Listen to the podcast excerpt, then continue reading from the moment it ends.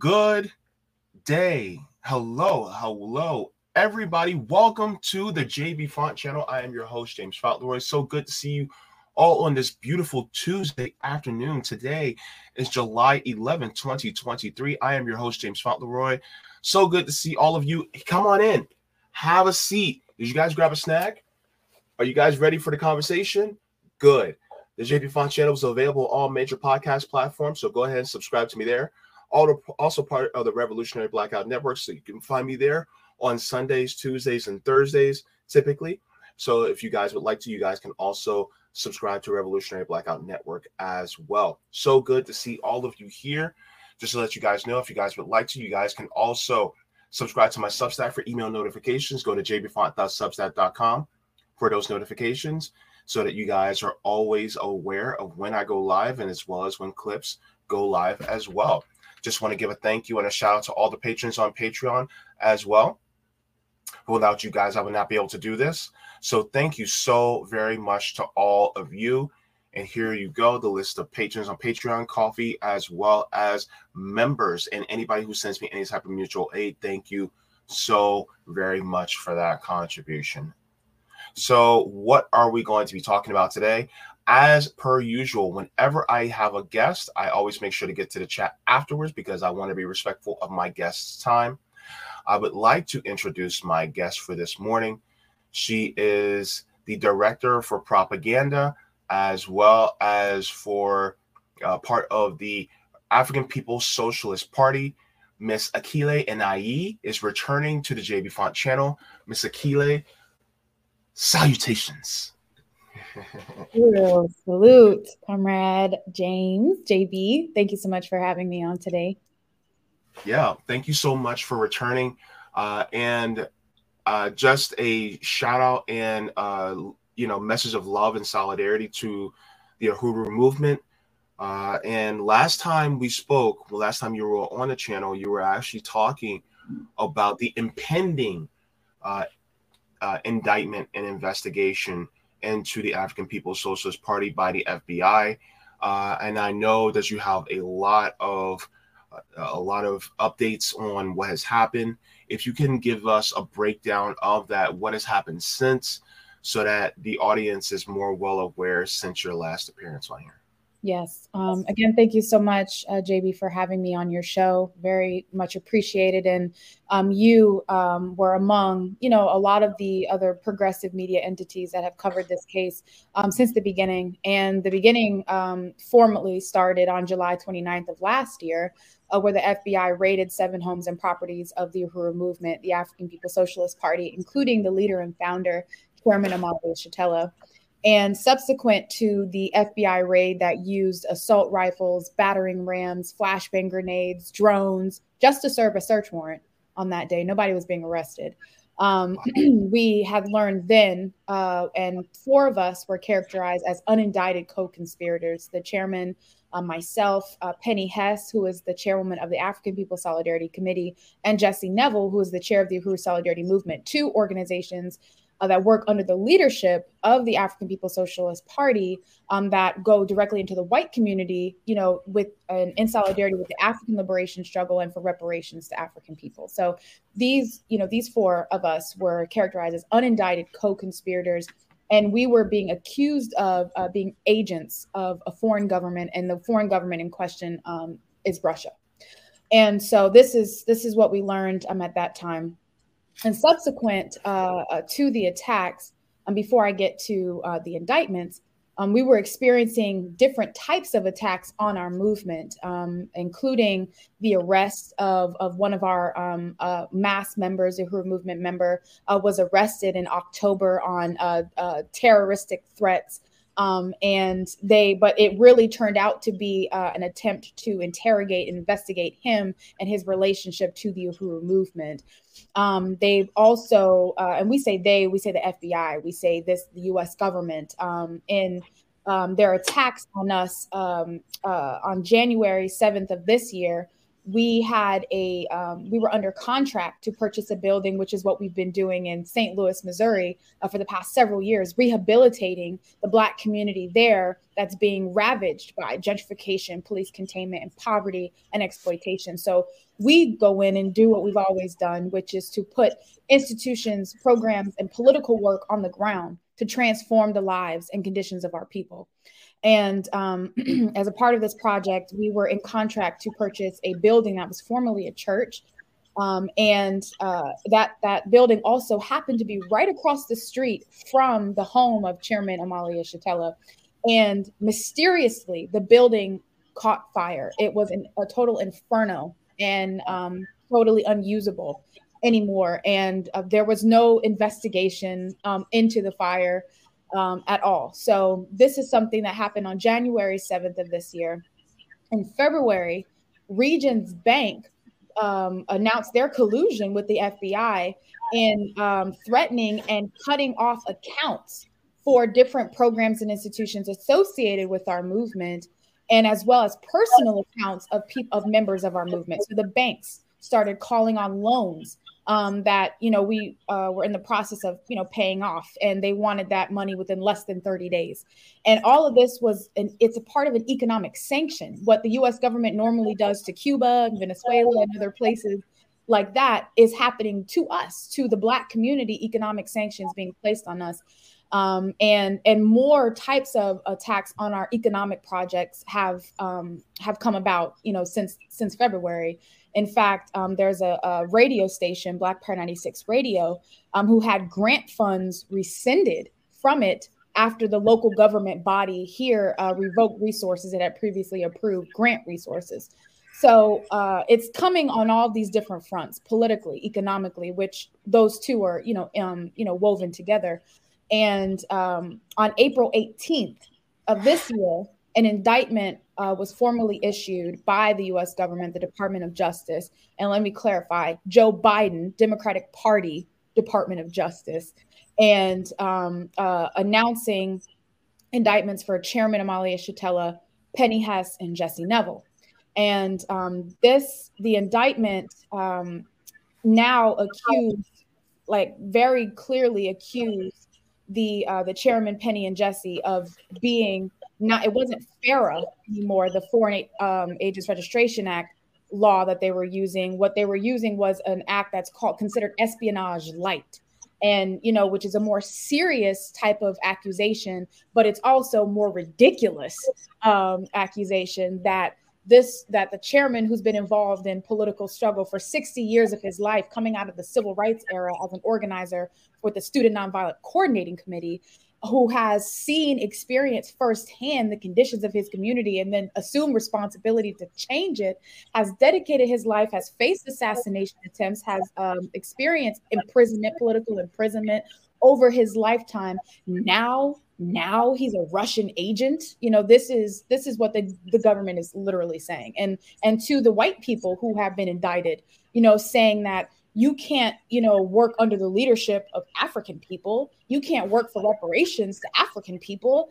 You know that if you're not working on our behalf if you're not working to forward the interests of colonizers and colonialism then you too can be indicted uh, by the us government and accused of being agents. And um, what was notable though uh, was that I was not in the indictment and um, or I was not indicted, and I'm still considered an unindicted co-conspirator. So that could change at any moment. But at that time, um, you know, they were not pursuing an indictment, and what that reveals is that their whole case is flimsy. I mean, it has nothing, has no steam um, whatsoever, and this was just kind of like a and we've known that all along but when with this indictment and then you're not indicting the candidate who you accuse of of you know uh, taking funding from a foreign government and things like that. You can't even make an indictment on that person because it's all bs so um, that, that, that this is what happened subsequent on april 18th i know i've said a lot but i just wanted to be able to just show the extent of this attack that it hasn't gone away. Um, and that um, on may 2nd and may 8th um, Chairman uh, Penny and Jesse had their arraignments, their court appearances, their quote unquote self surrender, um, where they were put in handcuffs and leg iron chains and brought before a judge and um, and given a conditional bond um, where they had to turn over their passports. They have now this, um, you know, it's almost like a probation officer, and they have to walk this very tight rope before there is even a trial. Any mistake, any traffic ticket, they could be put in jail until a trial happens. So this is the kind of circumstances that were imposed on our leaders, our comrades who are still organizing, you know, uh, to to be able to carry out this work. Um, and but also with all of these attacks, the movement continues to grow, and yeah. that has been so profound. Just to, and we, I guess we can talk about that, but that's that's what's happened, um, Comrade JB. Whoa. Okay. So you know, one of the things that really just caught me by the neck when you said it was that you guys are being indicted like they are like they're doing Cuba or what they would do to DPRK or what they would do to Russia. Mm-hmm. And this is a community organizing, a community building organization that focuses on the Black community in order to build ourselves up not just economically, but also socially. And because of even some innocuous uh, communication with somebody from Russia is considered Russian collusion. That's wild. Because if communicating with somebody from Russia is Russian collusion, then wouldn't any type of communication between Joe Biden and Vladimir Putin be considered collusion? I would ask that same question. so and- then it's like, okay, then you then if that's if, if by their logic, then the calls coming from inside the house, right? I mean, am I, am I, you know, you know, because that's what I'm thinking. I'm like, okay, what if what if this person who is who is Russian is pro-America? Is that collusion?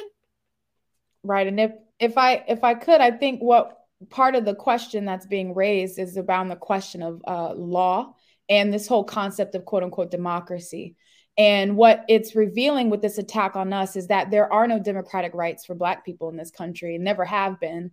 And wow. uh, that also the law the law applies only and is created by those who are in power. And so yeah. they have the ability at the same time they're enforcing their so called law against us, which is normally law to be able to keep us in this situation. Um, they can in turn violate their own law um, and or change the law to to be able to suit whatever their interests are at the time. Their interest being into destroy this movement, and their interest to be able to do the same, the very things that we're being accused of. And you know, um, if you don't believe me, look at what's happened for Hunter Biden. You know, I mean, uh, all the you know the cover ups and the you know all the schemes and things like that to cover Joe Biden's son and to and cover Joe Biden himself. And this, so this can happen on one hand, but it's our leaders who are facing, you know, 10, 15 years in prison. Rules for thee, but not for me, right? Right. Uh, yeah. And uh, one of the things you also mentioned, and I know you wanted to get into this a little bit later, but it's has this had a counter effect than what the feds actually wanted? Because this has shined a, a more bigger spotlight on the Uhuru movement, which it caught my attention and it caught a lot of our attention. And now a lot of us are saying, yeah, why are you guys attacking them? Because this ain't right. So now we're now looking more into the Uhuru movement. We're like, oh, you guys are doing all this amazing stuff for the community. Let's go and try to support them a little bit better. How how has the outpouring of support been for you guys? Yeah, I think that was something we noticed almost immediately day one because this flood of support started pouring in. And now millions of people have been able to see the Uhuru movement, maybe had never had access to us or seen us before. And we've been around for more than 50 years, but you know, we are concentrated in, you know, in the communities. And so, you know, in terms of this kind of presence, knowing about who we are, what we do in our history, that was all able to come to the surface because, you know, part doing part because of what they've done. And um, in terms of offering us now this platform uh, to be able to, you know, uh, increase the exposure, but also to just bring to light the positions, the analysis that the chairman has been hammering in on for decades, you know, about the conditions of the world and why things are the way they are. People are able to hear this now, you know, when they may have not have had it before. So this is changing so many different things and it's allowing us to influence a lot of the discussion.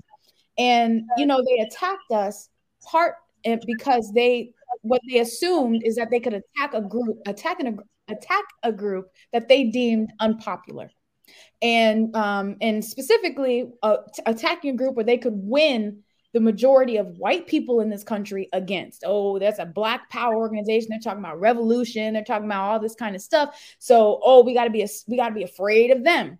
You know, so what that's what they do. They they're trying to win because this is this is not about law and whether or not we did what they say we did and we didn't do what they said we did but that that's their ability to fabricate this whole thing so what we're experiencing now is a court of public opinion so making this attack on us was be- they believe that they would have they could win that public opinion. They could win the public opinion on us because we're supposed to be lunatic fringe we're that dangerous militant group that's out there um, that people would not unite with but they were sadly mistaken. And, you know, they use tactics like this because when they are able to get away with what they do to us, then that opens the door for them to be able to do this to anybody. Because once they violated and they take away the right to freedom of speech, there is no more freedom of speech in this country. You know, like there is none, and that illusion is shattered. And they can come in with battering rams and, and drones anytime you say anything that, you know, that is out of line where the US government is trying to go their trajectory. So this becomes open season for everyone, not just activism, regular people in their homes because you're under surveillance 24/7. You know, this is the kind of thing that can happen to you if it happens to us. And this is what has been recognized by people even like Tucker Carlson, you know, Glenn Greenwald and all, you know, these other forces that ordinarily might not agree with us on any other question, but they can recognize that this is a very slippery slope, you know, just a very dangerous kind of um, uh, opening to the violation of constitutional rights for everybody. And so we've seen all kinds of support, of course, coming from our base and the movement with sim- similar ideological tetherings, but also from people, like I said, who we would not have even expected um, have have rallied behind this movement and um, you know have donated you know profoundly to the defense fund you know, over a hundred thousand dollars raised towards the defense of our our our leadership, and um, you know, and continuing, and people joining this movement and trying to find ways to participate. And and just this past Saturday, we launched a Hands Off Uhuru coalition with like-minded organizations to defend the rights to freedom of speech. And and I also have to mention people like yourself who represent, you know, um, a media that is you know, reflecting the interests of oppressed peoples around the world, where you have a bourgeois media that reflects their neg- their narrative, their position, and it's trying to shore up, you know, the public opinion around us. But then there are forces like you who are out there who are making it possible for the people to see something different versus what it is that they are constantly beaten over the head with. So it's it's all this stuff is being pulled together and they tried to iso- isolate us with this attack but they failed miserably. Yeah. And it, it's kind of funny because when you look at the, the, the government they they're very unpopular. And it's their hubris that thinks that they're popular enough to peg someone or some group as bad when in reality that's like putting the parental advisory sticker on a rap album. That's how you know it's going to be good right? they put a parental advisory on your group, and now everybody's like, "Oh snap! It's popping. Let's go. Let's let's go with your Uhuru movement. Let's see what they're all about." Mm-hmm. And the mm-hmm. thing is, is that because we see what they're doing in real time, and the fact is that you're shining a light on it. Independent media like me, RBN, uh, Heartlands Media, Savvy Sabs, we're all shining a light on it as well. And so because that we're doing it, a lot of people are going, oh wait, no. These corporate dictators are using the government as a tool in order to keep us in line. And one of the things I loved that you said was basically, and I I, got, I gotta give you your your flowers on this. Bad Cookie says, "Speak." Akile is warning all of us. I hope we are listening when they say listen to black women,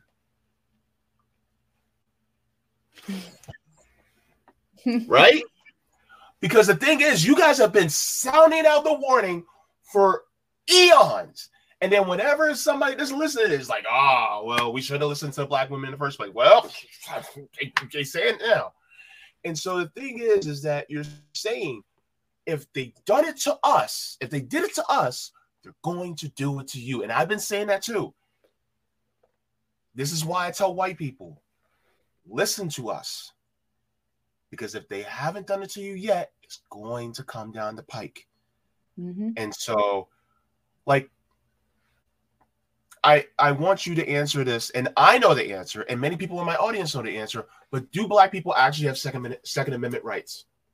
Um, Well, I'll I'll answer that first by saying that when the Constitution was written, Africans were not present. And uh, when we were enslaved in this country, we weren't even considered human beings uh, when this Constitution was drawn up.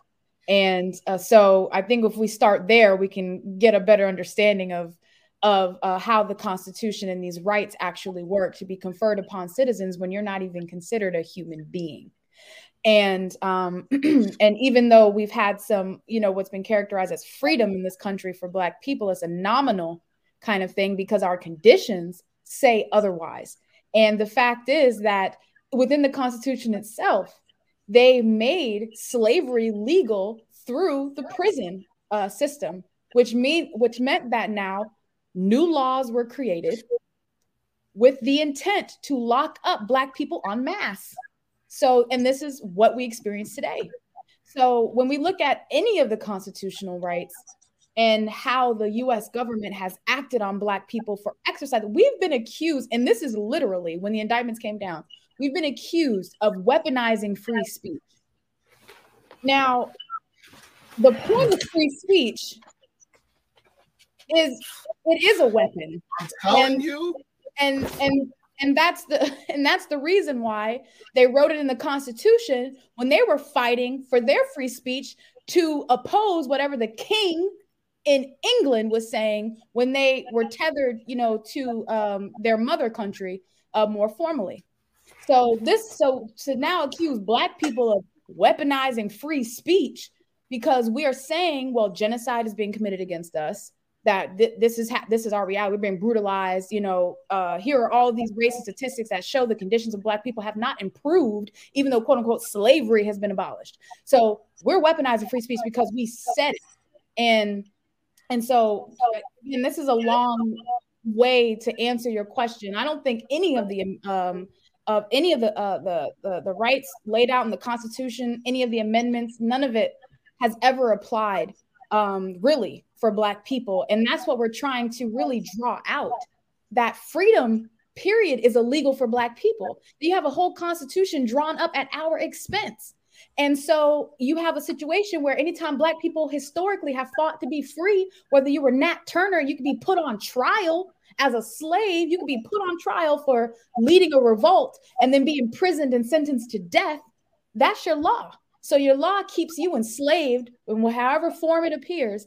And if you dare to struggle against your enslavement in whatever form it appears, then you then you could been have determined to be have violated some kind of law. So you know, in a nutshell, no, it doesn't apply to us. And this case should be clear evidence of this. And yeah. we have to fight those who say they believe in democracy and the principles of democracy. We have to fight them on that and say, if you do, then you need to drop the charges. If you do, then you need to stop the attacks being made on Black people and other people who are organizing in their own interest. You gotta you, you gotta stop.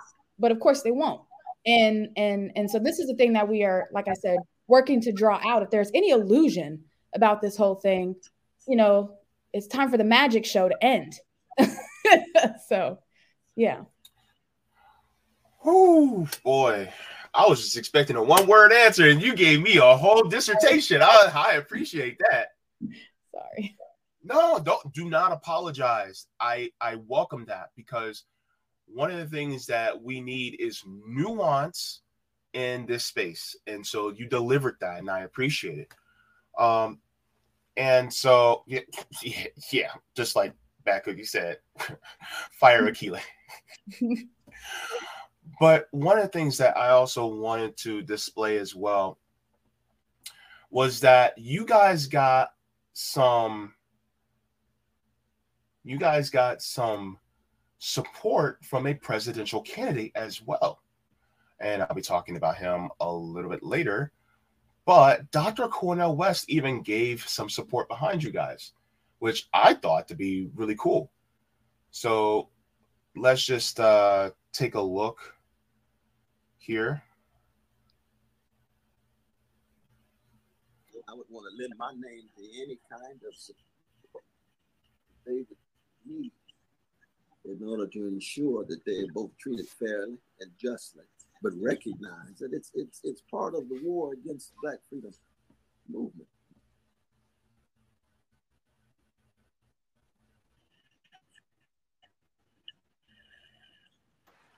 Do what one can and all that one can to in order to defend the rights and liberties of our brothers and sisters at the African People's Socialist Party I had wonderful dialogue with a sister in San Diego. In fact, she we were talking about the Burning Spear, the, uh, the newspaper. Oh, I was able to actually to get even more information than I, I than I had before. And I, I, had been really too negligent to be able to follow through on all of the things. I keep track of it with the press and so forth. But she's a member of the member of the party, so we had a chance to actually talk about it. And then I saw my dear brother give a, a very, very powerful uh, uh, interview. I think it was on Democracy Now!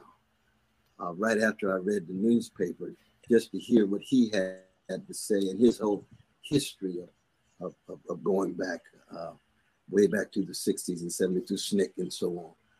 And these are all, uh, you know, deep concerns. I mean, we have to meet them when they come, but they are very deep concerns and uh, and I would want to lend my name to any kind of support that they would need in order to ensure that they are both treated fairly and justly, but recognize that it's it's it's part of the war against Black freedom movements. I mean, it's we, we, we are in a war, and uh, um, we have to come up with whatever kind of armor we can and buffers that we can, because they're so, just to get your thoughts on the uh, support from Dr. Cornel West, presidential candidate Dr. Cornel West. Yeah, I think that um, you know he joined the list of you know the forces that have come out and endorsed this campaign, have supported our campaign, and have um, you know made very definitive statements um, condemning um, what the U.S. government is doing right now.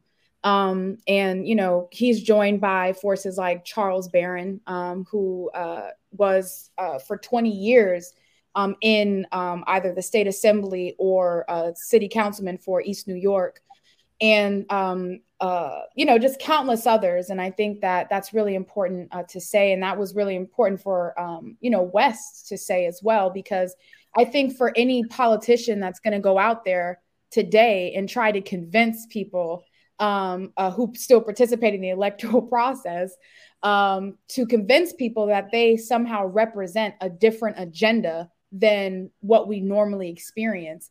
And and without being able to say drop the charges you know against the uhuru 3 i mean we have to have a litmus test for politicians you know and um, they've you know tried to co-opt the reparations demand. But you know prior but even before then we believed in our movement that the litmus test we have to ask these uh, uh, candidates how you know what is their position on reparations to african people? Because that lets us know whether or not you're genuinely progressive. All these socialists and stuff like that running for office. Well what is your position on reparations? The real distribution of wealth stolen wealth. And yeah. you know and then they always came up you know uh, crickets and so the, the same applies for these uh, uh, these politicians today. Nobody running for president or any office, their claim to fame can't just be "I'm not Trump." You know, you're you're you have to have something substantial, and what's substantial is you being able to come out opposed to the attacks that's been made against our movement. So you know that's that's so that it's just it's good that he was able to to make that kind of definitive statement. Yeah, thank you so much for that. Uh, I I honestly do uh, definitely agree with the whole not Trump. And the thing is, it's like everybody's talking about voting for the lesser of two evils. I want to gr- vote for the greater of two goods. Right. I yeah. I mean, their their campaign slogan should just be not Trump. At this point, that's all they that's all they're saying to you. And I would I would yeah.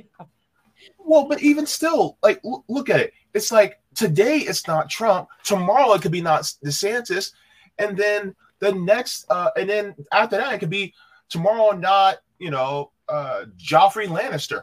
It's like, okay, we're gonna keep going in that that direction. Okay, yeah, that was a Game of Thrones reference. If anybody didn't know, so.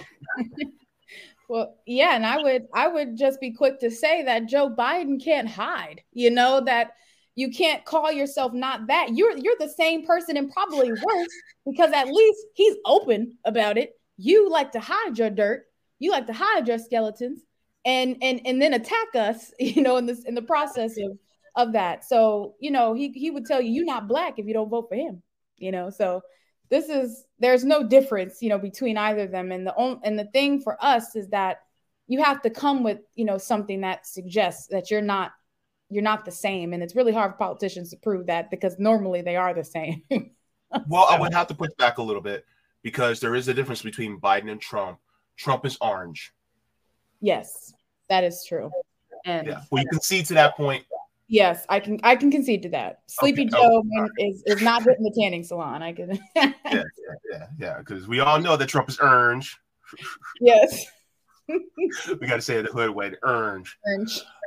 uh, but um, an- another question I also wanted to ask you as well is what are the next steps to fighting this attack from state powers that want to shut the African People's Socialist Party down?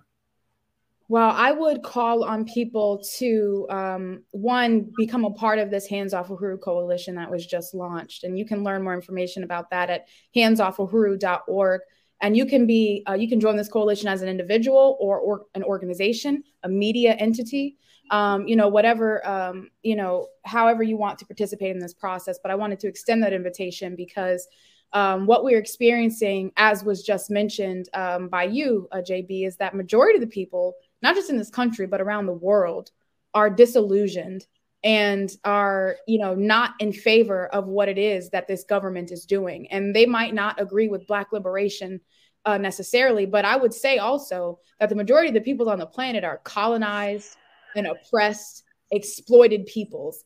And so it's, you know, we all are able to recognize our interest in the fight to, um, you know, work to overturn a social system that wants to keep us in that uh, situation. And so that's the majority, that's the sentiment of the majority of the peoples on the planet Earth, that the minority, in fact, are the bosses and the rulers of the world who are hell bent on keeping us living in misery and in suffering to labor day in and day out for their benefit, to produce and reproduce life for them. That's, you know, that, but that's the minority in the world.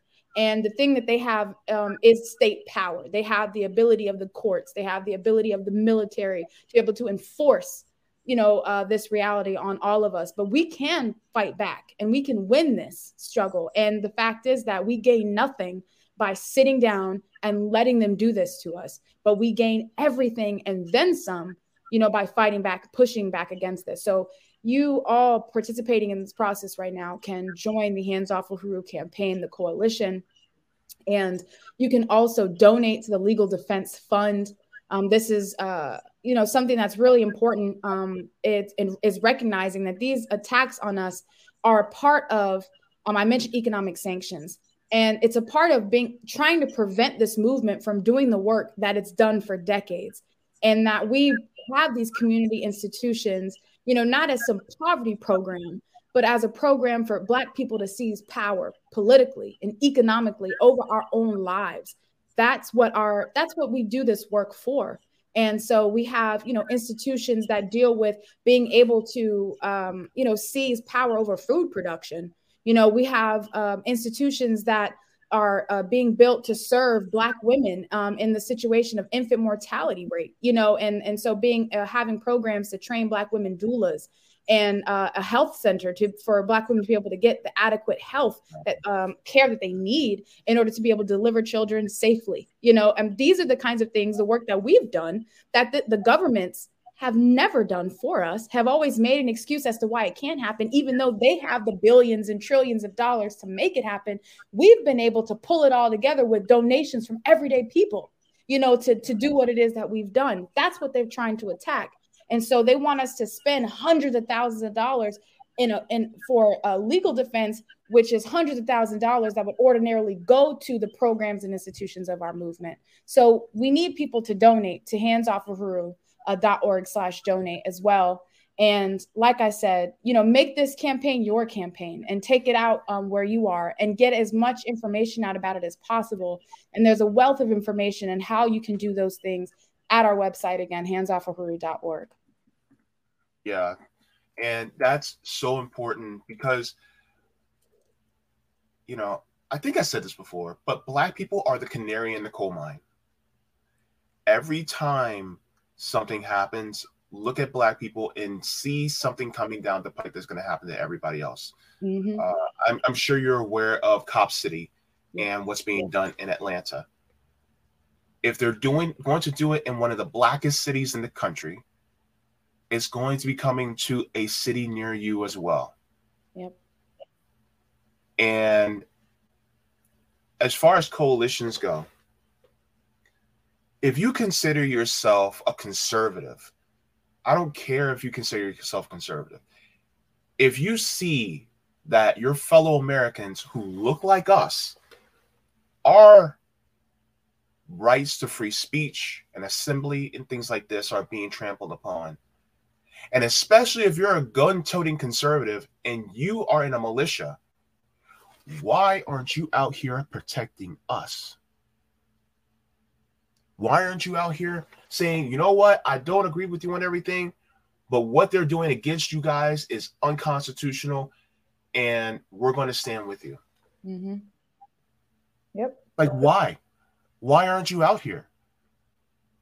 I know some people who are more libertarian and slightly more conservative that are in militias that were out there for the Black Lives Matter protests, and they were out there, so thank you. But there's also other groups like your Uhuru movement. You know, why aren't you guys out there helping them? Or, you know, could you guys be forming, you know, groups like theirs that also help the community in white spaces? Copy them you know? And so I just feel like we need to do what what the Black Panther Party did again, what you guys are doing again, is building coalitions in order to move this country into a people centered direction instead of a corporate centered direction. You know, I and you know, my channel is is tiny, but if you guys can share this or I'll, I'll do even better. To anybody who has large channels out there, I dare you have Akile Anai or Penny Hess, Jesse Nevel, or Omali Yeshitela on. Have them on. Talk.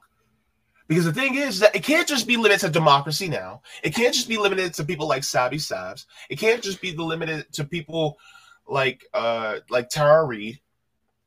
Like have them on. Let's make this more bigger. Put the sound out there because one a lot of people talk about Julian Assange, and if they go against Julian Assange, that's the end of free speech. We're also going to talk about the Uhuru movement if they do that against them. What about what's going on against uh, Mumia Abu Jamal? Mm-hmm. We have to talk about all these people mm-hmm. and center it around our rights are being trampled upon. Well, what's left of our rights? Mm-hmm. So I think that's what's important. Your thoughts? Yeah, I, I think that is absolutely right. Um, and it, it's a good challenge. And I hope that people do take that challenge. Um, and I think what we're looking at is the, you know, this whole system, uh, because the fact is that any kind of rights that Black people have been able to acquire, to achieve, has come at the relentless, as a result of the relentless fight that we have made, you know, um, up until now. And that fight has always been centered around being a free people, even if it was conscious of it of that or not. That our struggle was to be a free people, and even when we were struggling in this country for the right to vote, we were struggling for the right to have access to you know a, a, type of arena that could possibly forward the aims and objectives of black power and self-determination. That's what we got in it for. And then it was co-opted you know by liberals and the petty bourgeoisie and you know became something else entirely. But I, i'm saying all this because everything we've had to fight for we've done it tooth and nail. We've shed we've shed blood um, most instances for everything it is that we have. And what this government is trying to do is take you back in time it's trying to take you back in time. It wants to be able to go back to the lynch a nigga period of time in this country and to be able to get away with it. And that's what we're not going back. We're not going back to that period. We're not going back. And and and that's what they want um, from us. And I appreciate what you said um, just about you know them using the Uhuru movement as an entry point to deny this for the you know for you know other people that don't look like us, who don't share our views, but maybe also don't share the views of the Democratic Party. Maybe don't share the views of the war on Ukraine. Maybe don't eh, you know share the views of the US government at any other time in the future and this is what the result will be because um, you know now the the, the whole um, facade of free speech is is has fallen and they've been able to get away with uh, attacking an organization and ripping uh, ripping it away of its constitutional rights. So um, this is a very critical case. And even though it's not discussed like this by the mainstream media, it's probably one of the most, if not the most important case happening in this country. And I venture to even say in the world. And that it has precedent for a lot of things. But it could also have a precedent for uh, what it looks like when we struggle, when we fight, when we dare to win. That's also the precedent that's at stake here. And you know, I suggest we, you know, we we we go the latter and um, make that the precedent um, in this country and around the world where the people's struggles will win, will be victorious. And I want to um, just um, you know finalize this by saying that we're not deterred, we're not scared, we're not backing down. We have nothing to be ashamed of. We didn't do anything that they're accusing us of. Um, and we know that the real reason they're attacking us is because we dared, we dared to fight back we dare to change our lives on our own terms, not having to beg for it, not having to plead anybody else for it, to be able to do it for ourselves. We did it. Chairman Omali Yeshitela did it. And that's the thing that they're terrified of because when we become self reliant, when we are self determining, they don't have the same power over our lives as they do now. So, you know, we we are optimistic about the future and we know we're going to win this thing. So so, hearing you say that made me optimistic. Uh, you know, I just want to thank you so very much for coming on. It was a privilege. Look, I even had to get dressed up for this because you know, you know. and uh, you know, one of the things I have to say is you know, we're very proud, you know, of the work that, you know, the Uhuru movement has been doing. I also want to say personally that I am also proud of you. I know you're, you know, a little bit younger than me, and I just want to say how proud I am of you speaking out and coming on here and revealing the truth so that people will get that because god damn it we need to you know liberate ourselves. And the thing is is that we can't depend on any particular person. We save us and i just appreciate you for being a sounding board for that. So thank you. Absolutely. thank you so much again for offering your platform um, for you know and also giving me a second chance. And um, I, also to your audience uh, who's tuned in um, who is ready to join the fight i'm just very appreciative. And it's forces like you that really allow us to move forward you know and, and to not be afraid because we know the masses of people and history is on our side. So thank you so much. It was an mm-hmm. honor. Yeah thank you so much. Everybody Akile Anai with the African People's Socialist Party, Uhuru Akile. Uhuru. All right. Bye. Man, I gotta have her back on. Uh, that is all I gotta say. I'm gonna have to have her back on again. You know, we got to talk about some other stuff besides this. You know, you know, we gotta talk about some stuff. But wow, you see why I had her back on, right? You see why? This is why. Uh, so thank you so much to Miss Akile Anai. And stay cool out there. She's in Florida like me. It's not looking good out there. But anyway, did you guys like the stream? Did you guys already subscribe? Go ahead and do that. Thank you so very much to everybody for tuning in. Uh, now, just to let you guys know, uh, where are we going to be talking about today? We have Akile Anai return. So she was just here. Let me take the banner down. There, we go. And then we're also going to be talking about Somali destabilization. And then I'm going to have to go into a little bit of drama, talk about Keith Olbermann cussed out Dr. West. Now, what in the hell happened? We're going to talk about that too. So before I get into all that, I just want to say my hellos and salutations to everybody in the chat. So, sorry everybody, I'm also still under the weather. This is why I'm sounding like Steve Urkel right now. you know what I'm saying? I, I got that sound coming on, but anywho, I am here for you guys. So,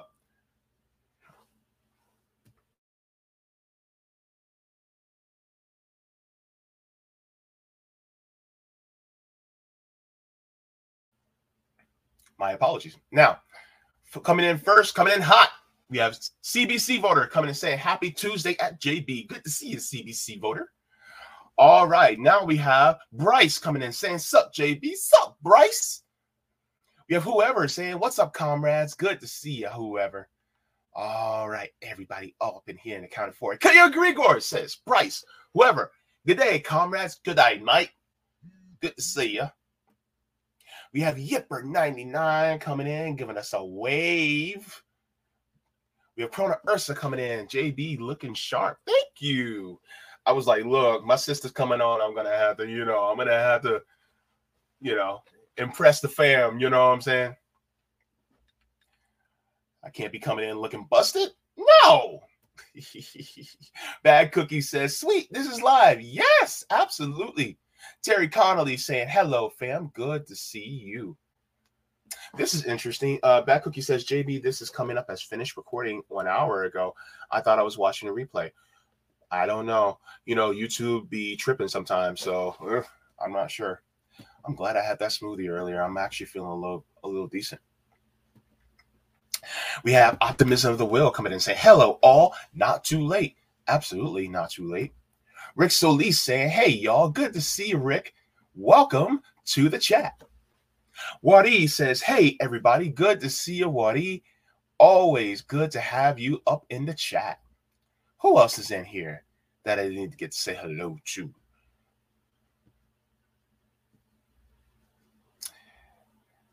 Let me see. Da, da, da, da, da, da, da, da. Sorry, I'm in my Final Fantasy VII uh, mindset right now.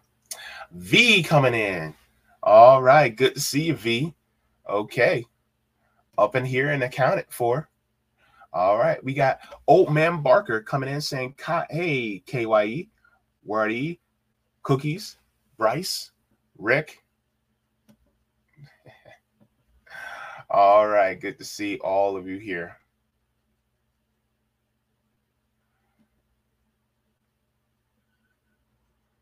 We have Neil coming in. Neil says, replace one oligarch, oligarchic gaggle of vicious self-serving scumbags for another. Happy fourth. Oh my goodness.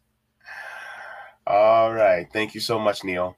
We have Samuel coming in saying, LMAO, that was my sign to dip Bryce. I have no idea what you're talking about, but RIP George Hashbash says, Yo, Bryce, this guest is so base, unlike that DSA dude from the other. Ch- what are you guys talking about, man? I yeah, well, I, I mean, agreed. You know, Akile is is based, but yeah. Oh my goodness, you guys are cracking me up. All one same says, words are weapons because money is speech. Ridiculous. Yep, Absolutely. All right. So let's get down. Let me see. Brent Hudgens. Good to see you, Brent Hudgens. Definitely put some tussin on.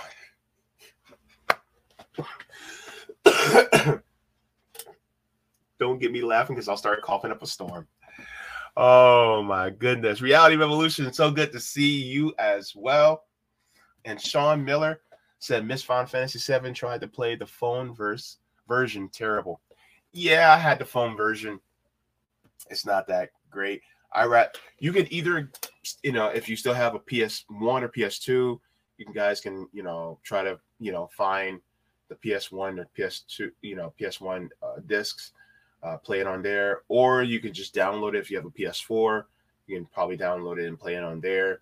You might be able to do a PS5 too, but I ain't got no money for no PS5. But you guys can do that too as well. So, you know, bring back the memories. Sweet, sweet memories. All right, just checking to see about other chats. All right, so All right, let's go to our next story. So we're going to be talking about Somali destabilization. Somalia, country in the Horn of Africa. Horn of Africa being East Africa.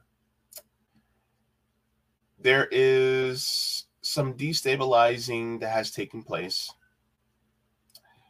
Uh, so I first want to go to the U.S. State Department and get their remarks on what's going on in Somalia. And I feel like this is per- on purpose to keep Somalia destabilized because Somalia does have natural resources. So this is how the U.S. State Department says U.S. to resume small, persistent presence in Somalia. It says for excuse me for 16 months now, American military personnel and the U.S. Africa Command area of responsibility have provided advise and assist support to forces in Somalia and on ad hoc basis, traveling to the country when needed and then leaving afterward. U.S. forces are helping Somali forces in the fight against Al Shabaab. But the ad hoc model was soon cha- will soon change to one persistent presence in the country. Pentagon press security John F. Kirby said. So we're going to be taking a look at what John Kirby says, and we'll move on from there.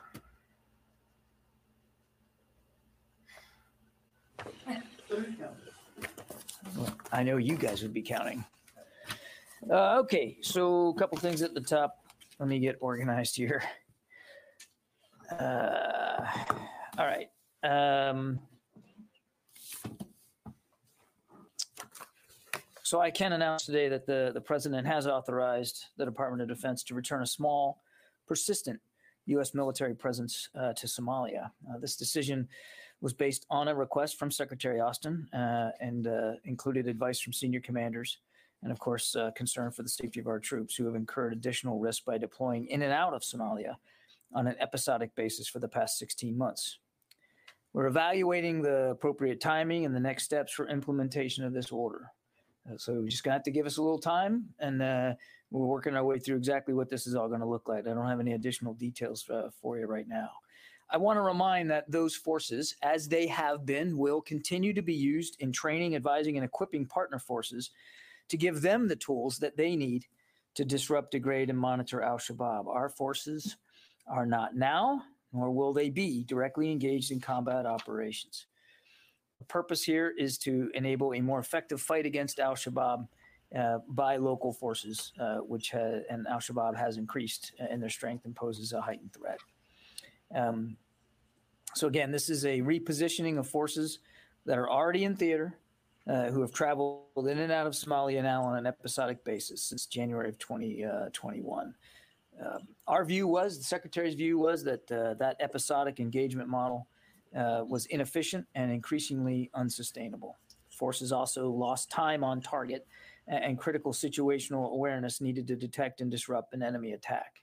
By time on target, I mean time on station. I'm not suggesting that there was something uh, about direct combat relations or combat operations there. Um, shifting to a persistent presence will not change the mission, um, and it will not imply substantial changes in resources. We're working now to evaluate local conditions, including those following the Somali presidential election yesterday, uh, and we're engaging partners in the region, including the Somali government, to determine the best way forward. Uh, that is as far as we're going to be able to go on that one today. Um, also, uh, on Tuesday, after a two year hiatus due to the COVID 19 pandemic, the Association of the U.S. Army and the U.S. Army Pacific Command will convene their three day LANPAC Symposium and Exposition in downtown Waikiki. LANPAC is the premier land forces symposium and exposition in the Indo Pacific region, bringing together government, academia, industry, and many of our allies and partners. Over 25 countries are expected to participate in person this year. Let me ask you this.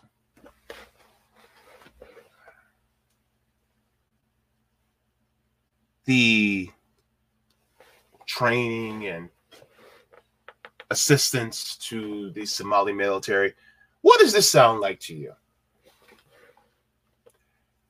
If your answer is Iraq, yeah, sounds like Iraq and training and assistance. Does it sound like Afghanistan? Sounds like that. Sounds like a lot of different wars where, oh, we're just there to train and to lend support. I have trouble believing that, you know? And so when it comes to the United States military, the State Department, the defense, more like offense, they're not going nowhere. And they want to keep a presence there because you only guard something that you see as valuable. And it's not necessarily the lives that are there, it's more the resources that are there. Well, okay, they want the refugees as workers, but other than that, that's about it. Right? Just saying. Let's continue on. Year. It will run from the 17th to the 19th, and many of the panels and press conferences will be live streamed on DVIDS. And I'm told that you guys should already have, have in your email inboxes the feature link page for DVIDS so you can access that. Okay, go to questions. Ben from uh, AP. I know you said you didn't want to have the details, any further details on Somalia, but do you, can you tell us what components will be made up of that and what branches? Yeah, it's not that I didn't want to have the details. I'm not going to be able to provide additional details in, t- in terms of uh, what that's going to look like. I'd refer you to AFRICOM to speak to that, but I doubt seriously that they're going to get into actual unit designations, Ben. Uh, okay. Yep, Jen. John, can you um, discuss what the security guarantees you plan to give to Sweden and Finland while they apply to NATO, given that it could be an eight to eight month to a year long process? What are the bilateral sort of security guarantees you're willing Yeah, so I think I think that's farther afield of where we are right now, Jen. Um, uh, they haven't even made a formal application to NATO, so there's a multi-step process here, going from application to accession, and I don't want to get ahead of where we are. Oh yeah, by the way, yeah, Sweden's trying to join NATO. So much for that neutrality, right? So yeah, one of the things that I think that uh, it is imperative for us to remember is what's going on in other countries. Uh, always take it with they lied about Vietnam, they lied about Kuwait. They lied about Iraq. They lied about Afghanistan. They lied, they lied, they lied. Fool me once, shame on me. Fool me twice. But fool me once, shame. I'm sounding like George W. Bush. Fool me once, shame on you. Fool me twice, shame on me. And if they're lying about all these other things, they're lying continuously, or sometimes they'll give little nuggets of truth, but then they'll give you BS, right? And so, whenever they say, oh, this person's a dictator, or this person's evil, or, you know, this person is horrible, it's best to take it with a grain of salt and do your own research because like for instance biden called president xi jinping a dictator. And they're revving up to do military action. Well they want to do military action against china. Remind me who has the second biggest military in the world who who else is a is a nuclear superpower? It seems like the United States is, you know, government is a glutton for punishment. I mean, they really, really want a nuclear winter, don't they? That's what it feels like.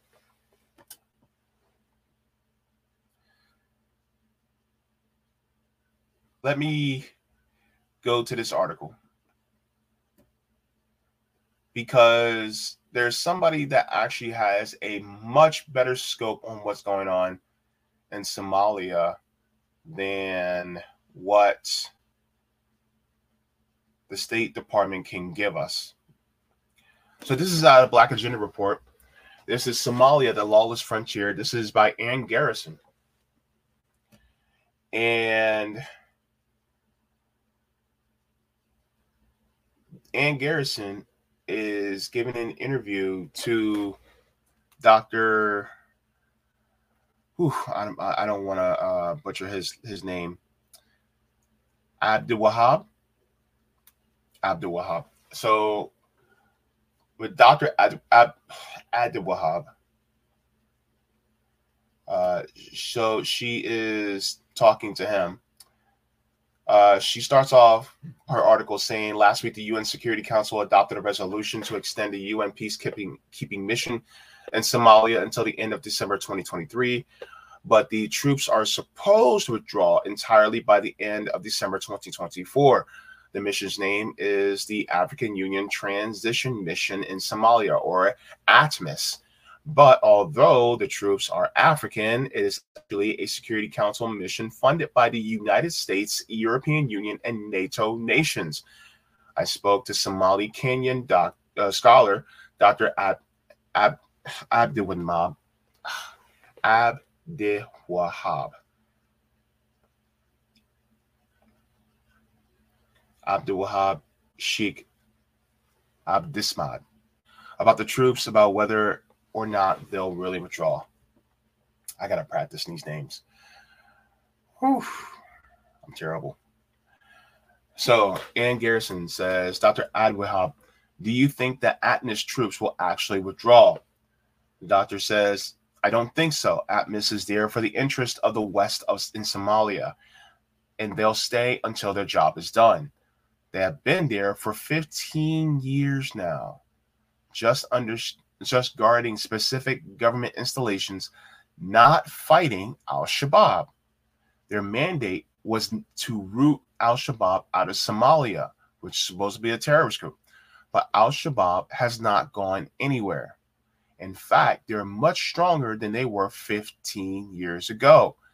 They infiltrated both ATMIS and Somali National Army. They are bribing the top military brass, looting sophisticated military hardware, and killing both government soldiers and ATMIS troops. This is massive, basically meaning that the United States didn't actually mean to uproot the terrorist threat. The terrorist threats in these regions are tools of the United States, allegedly, to keep military operations there so that the military industrial complex continues to make money. That's what it's about. Look, look. I mean, enlarge it. Look what he said. He said their mandate was to root was to root Al Shabaab out of Somalia. The Al Shabaab has not gone anywhere. They are much stronger than they were 15 years ago. They infiltrated ATMIS and the Somali National Army, bribing top military brass, looting sophisticated military hardware, and killing both government soldiers and ATMIS troops.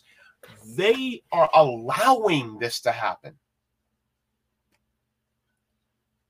This is this look, this is like this is like somebody stealing from the store and you're with that person stealing from the store, but you got to act like you're there to help stop them. Like, oh, no, please stop. Don't do that and then or or or you'll act like you you you're trying to stop them by you know having a tussle. But really the plan is to let that person go. Let that person punch you in the face punch you in the face and then you fall ah and then they run out. You're like stop! Please no! And then they run out with all the money and all the the jewels. But in reality, you were working with them the entire time because guess what? By the time you leave the store and you tell the police, well, yeah, yeah, I didn't really get a good description of them. I was just so flustered. And then you run out. You run out and then you go around the corner, you jump in the car, and then you you know you dap up, you know, and you guys, you know, split the money.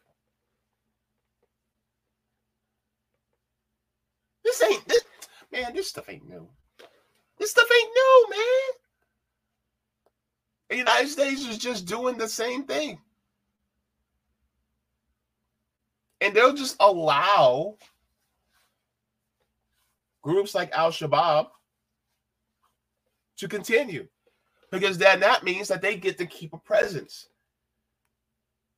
Because that means there's more guns to manufacture, more uniforms to manufacture, more missiles, more bombs, more Humvees, more tanks, and that's how it goes. It's never to actually truly uproot a terrorist organization out. ISIS still exists. We haven't heard from them in a while. Al Qaeda still exists. Why? Because the idea was to never root them out. It was always to keep them in place as a scapegoat to keep the military presence in place. the United States is fully invested in forever war because the corporations demand it. That's why. Let's continue in the article. I'm not going to read the entire article because I really want you guys to read it for yourself. You know, uh, Aaron Ann Garrison gives a really great interview here. Shout out to Ann Garrison, by the way. Ann Garrison also asks, What interests of the Western world do they serve and how do they do that? The doctor says, When I say the Western world, I mean the United States, United Kingdom, European Union, and NATO. That's who funds ATMIS. The African Union failed to raise funds for it.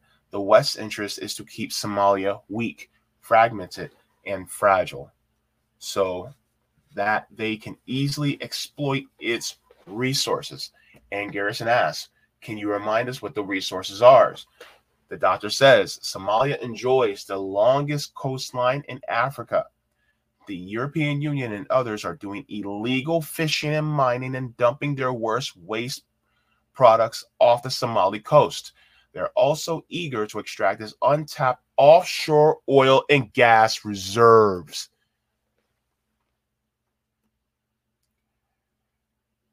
I want to go to another point.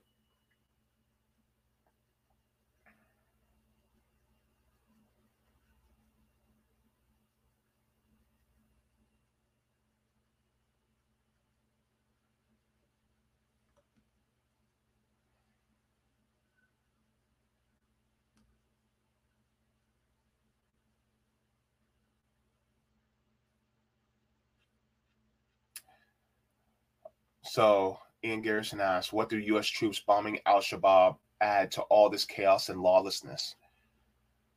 The doctor says they are there for their own interests, securing resources and geopolitical positioning for the West. They don't care about anything else.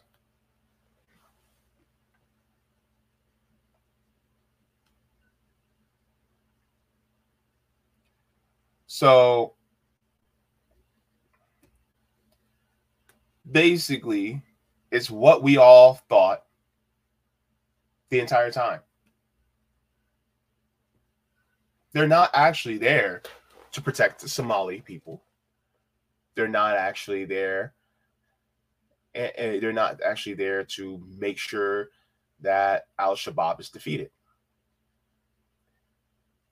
The goal is not to defeat, the goal is the fight itself. This is why it is, like the gentleman earlier said, episodic. It's war for the United States is a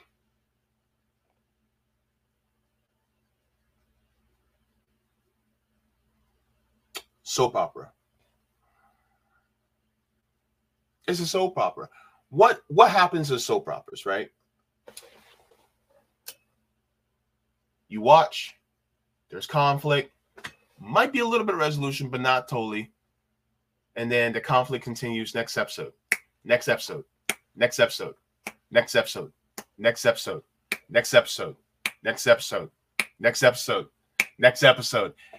And it does not stop. Is there an end, a true end to soap operas.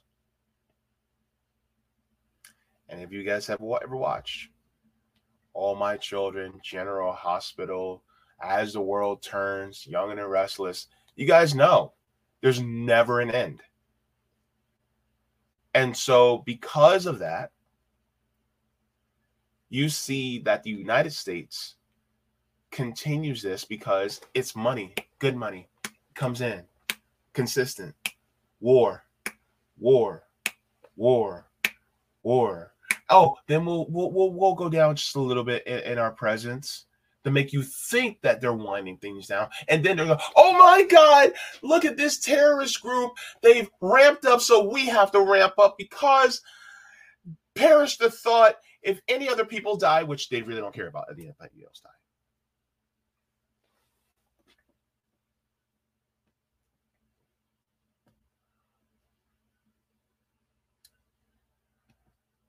let me go to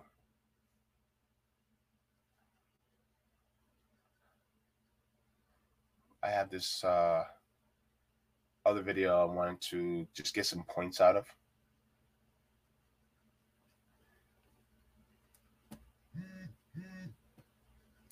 If things can work properly.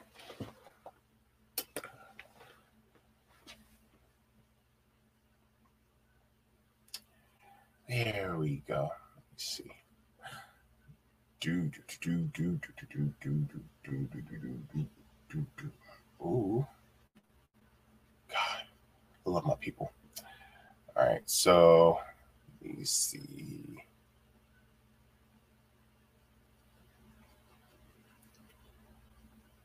There's a lot going on right now.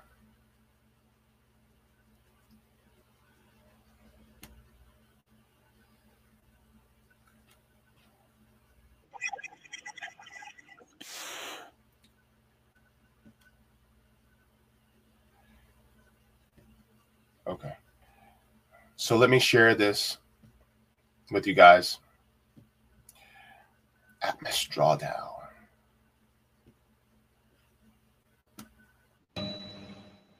Somalia, the country with the largest national coastline of 3,000 kilometers in Africa, is nothing short of beauty. But the perennial insurgency and terrorist attacks by the Al Shabaab mar the beautiful name it has created for itself.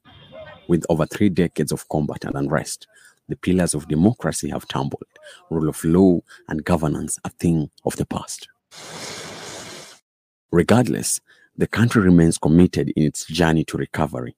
It has hosted tens of thousands of troops in its volatile central and southern regions for the last 16 years. For 15 years, the Africa Union Mission in Somalia, AMISOM, camped at Somalia beginning January 2007 before paving way for the Africa Union Transition Mission in Somalia, ATMIS, in January 2022. Less combative but still saliently powerful as its predecessor, ATMIS aims at helping the war-stricken nation to not only be free from acts of terror, but also have enough mechanisms to govern itself. We are working alongside with them. Even the Somali police are with us. We are always working around the clock. There has been humanitarian aid too, for the war has come with its own consequences, including lack of food, water, and inadequate medical services. The soldiers try as much as possible to live their normal lives along their military duties. Uh, here you can see there are quite a number of uh, officers, staff officers from different countries. 14 countries are represented here. Through these efforts, the Somali National Army is growing even stronger. But all is not as good as it seems. The Al Shabaab still poses a threat to the sovereignty of the country. In May 26th, Al Shabaab mounted a deadly attack on a military base housing some 200 Ugandan soldiers. ATMIS confirmed that at around 5 a.m., the Peacekeepers Forward operating base in Bulu Maler, approximately 120 kilometers southwest of Mogadishu, was attacked by the Al Shabaab. The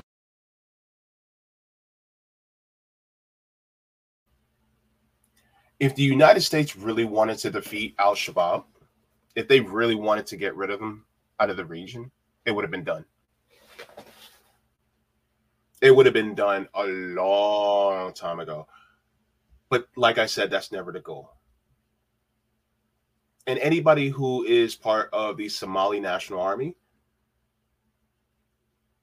either they know that the United States doesn't intend to, or they believe the lie, thinking that, oh, well, the United States and the UN and the EU, and they're all trying to help.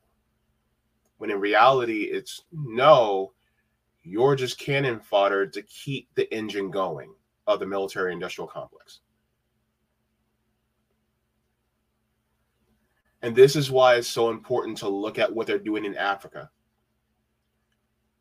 Because they keep this going and they keep the people suffering. Remember what Michael Parenti said about there's no such thing as a poor country, they're just overly exploited. Think about the riches that many countries like the DRC, like Kenya, like Somalia, like Uganda. Think about these countries like Libya. Think about all these countries in Africa that have all these resources, which they could bring themselves up, which they could do for themselves.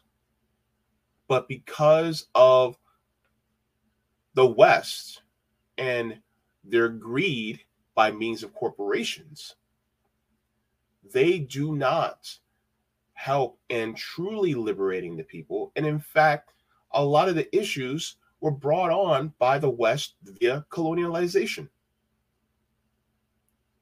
And so now, who's left to clean up the mess? Well, Africans aren't there to clean up the mess that the West started. But as the Africans are cleaning up the mess, the West keeps throwing. It's just like, okay, you have a room, you have a bunch of trash, right? And you're trying to sweep it up, and you have the dustpan, and you're sweeping it up, and then the you know as you're trying to put you know uh the dirt into the trash bag well then the west will come in and you know behind your back throw some dirt more dirt on the ground. And then you'll keep sweeping and then they'll throw some more dirt behind your back more dirt. And it feels like no matter what you do you just can't clean it up right? Even though you weren't the one that dirtied up dirtied it up in the first place it was the west. It was colonialization that dirtied it up in, in the first place. But because the west says oh i'm here to help they're not here to help. They're here to keep it dirty because they want to see you keep sweeping this is what they do to countries like africa.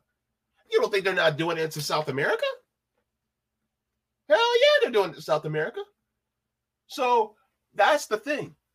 Because it's within their financial and geopolitical interests to keep it happening in the in the global south.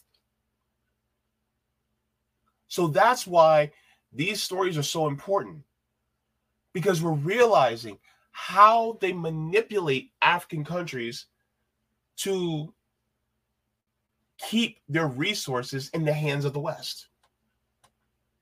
This is what they do.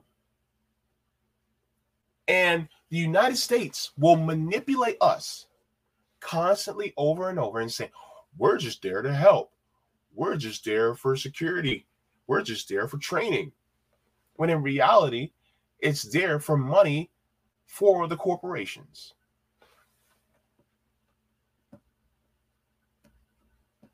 The militants used a vehicle borne improvised explosive device and suicide bombers. The attack left over 50 soldiers dead. Bulo Malero was once recaptured by the army AMISOM in 2014 that gave way to the establishment of a military base there to maintain order.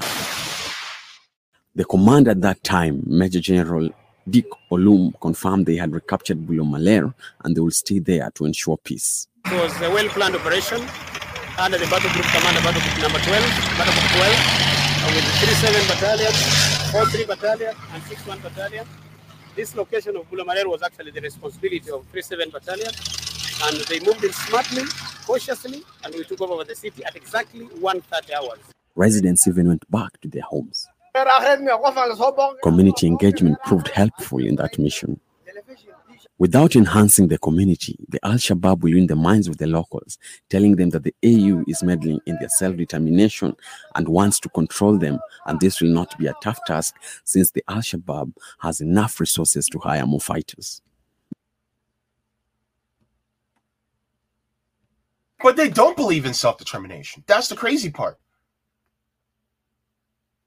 If they actually believed in self determination, then be honest with you, they leave the country alone. They would. Okay. You want to give Somalia money and funds? Okay, just give it to them and leave them alone. And whatever sanctions that you may have, lift those sanctions if you have any. So leave them alone. Let them fight their own battle. If they really have self determination, let them determine themselves. Get your hand out of the country. But the United States doesn't want to do that. That's like saying, okay, I'm gonna let you drive the car, but you keep your hand on the wheel. Why do you have your hand on the wheel? Let me drive the car. If I am the driver, let me drive the car. Why you got the hand on the wheel?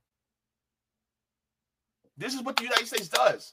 Oh, yeah, we're gonna let you drive. Go ahead, put look, look, look. This is the United States treats uh treats these countries like like they're a little kid sitting on your lap and you have your hands on the wheel and you're driving. Oh, I'm driving.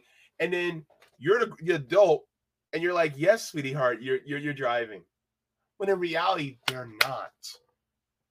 Who's driving this? The West is driving this. The people in Mogadishu and uh, the, the rest of Somalia, they do not have self determination. It's never the goal. And so then people wise up who know what people like me know. And this is why they can be radicalized to join Al Shabaab. So this is what happens. Because they want it to happen. That's why. They want them to be radicalized. So that means more people will keep joining Al Shabaab, and then they go, "Oh well, we have these people we have to fight because they're so radicalized in the nation." It's a self fulfilling prophecy. It's a it's a vicious cycle. That's what they do.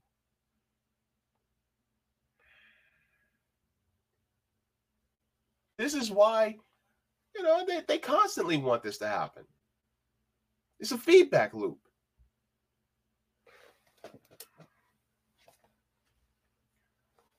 So that's what's going on in Somalia right now. And there are so many people who are suffering there, all because of the greed of the United States, the greed of the corporations, the corporate powers. I would love to have Ann Garrison on to talk more at length about this. Hopefully, you know, I'm trying to get in contact with her, but I think it's deeply important. This is why when we talk about anti war, we have to talk about these conflicts that are not as widely known in other countries. Everybody's talking about the proxy war in Ukraine, right? Everybody, which is important. It is very important. But are we also talking about what's going on in Cong- Democratic Republic Congo? Are we talking about what's going on in Somalia? Are we talking about what's going on in Uganda? are we going to be talking about in Sudan? Are we going to be talking about what's going on in these countries?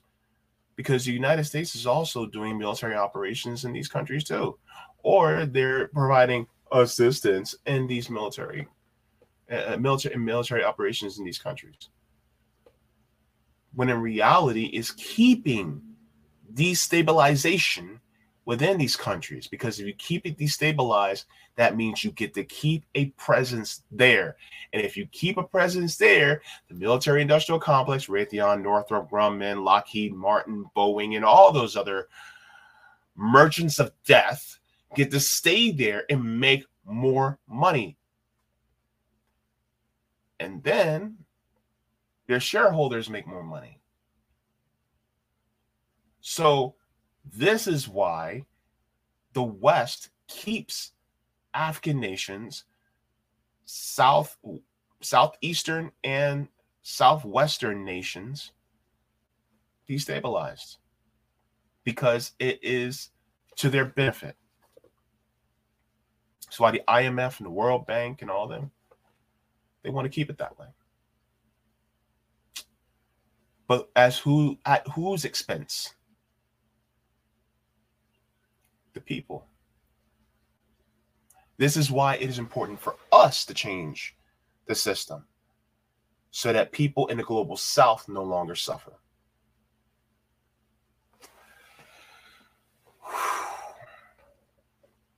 Let's go to the chat.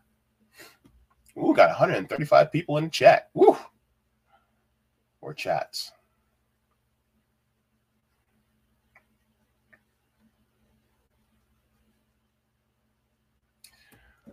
John to Emily, good to see you. All right, welcome. All right, so let's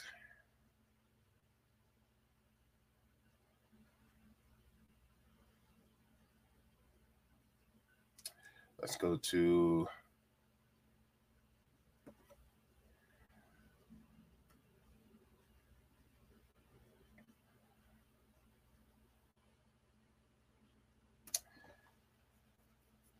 MJ, the anti imperialist party says there should be a United States of Africa, nationalize their own resources to create a gold backed currency, African dinar.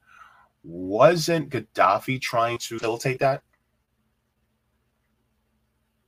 And then they had him killed? Yeah. They tried.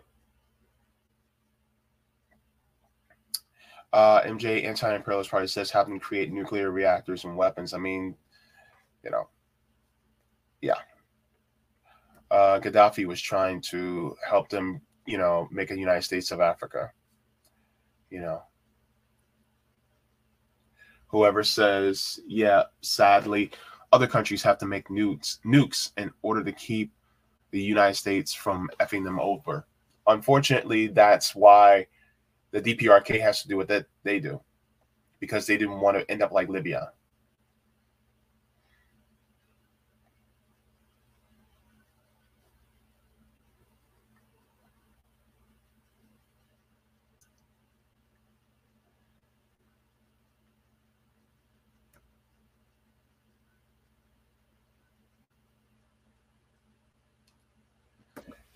Yipper says we can't defund demilitarize the police military. Look how much criminal terrorism is going on there. Thing is, is that they're making their money in order to keep our police militarized by over there as well. So it, it's just it's just a feedback loop constantly.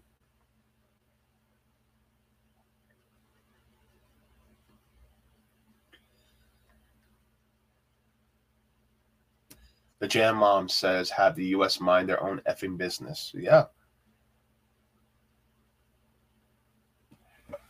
Whoever says Gaddafi refused to sleep inside of a house until all his people had a house, I had a lot of respect for that man. Yep. He stayed in the tent, right?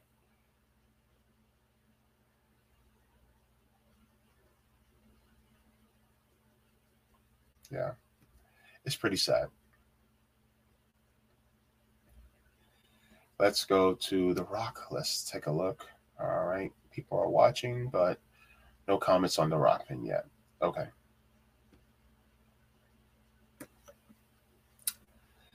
So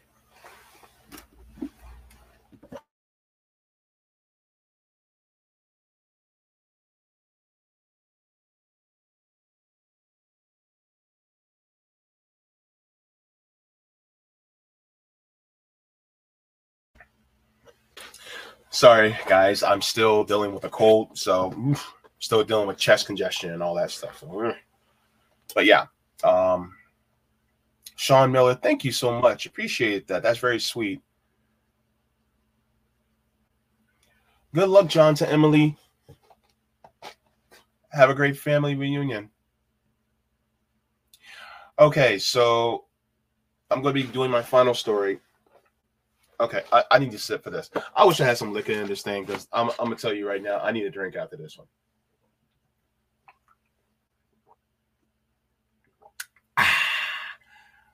Another one. Because this next story, I I laughed, but then I shook my head. Let let's go. Let's go to this next story. Oh, by the way, did you guys like the stream? Go ahead, give me a like. And if you guys haven't subscribed, turn that little red box gray. Go ahead. So, the last story we're going to be covering is Keith Olbermann cusses out Dr. West.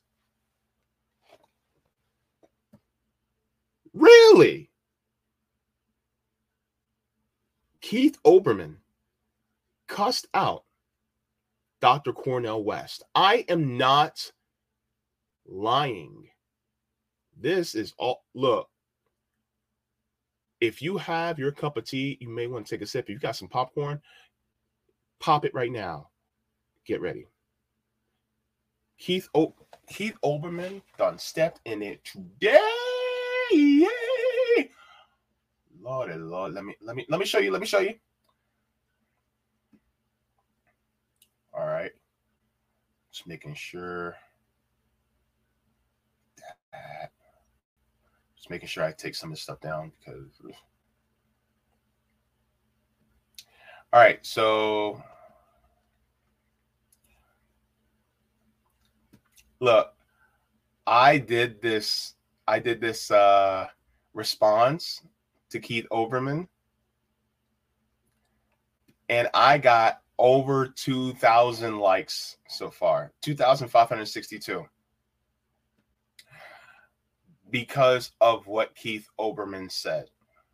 So, what we're going to do is we're going to go first to Dr. West's, uh, what Dr. West said, and then we'll see what Keith Olbermann said. Be prepared. Be prepared. All right. So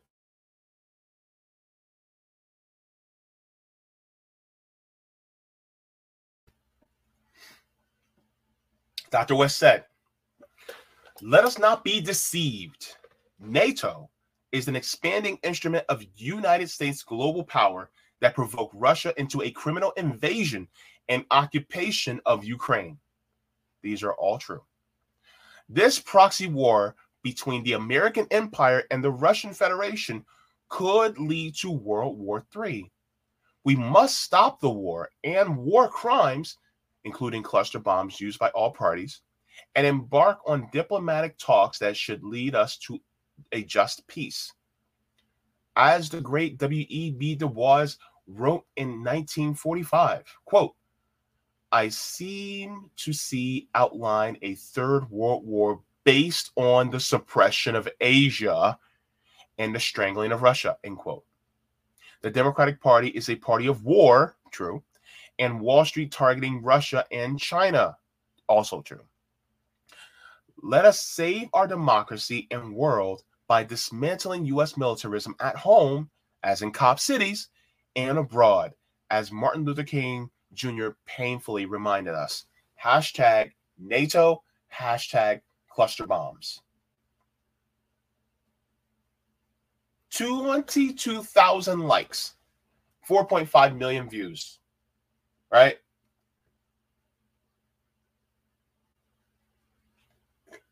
What did Keith Olbermann say? Keith Olbermann said, fuck off.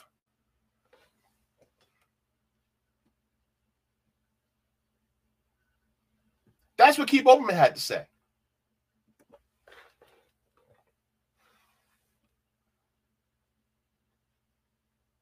Now,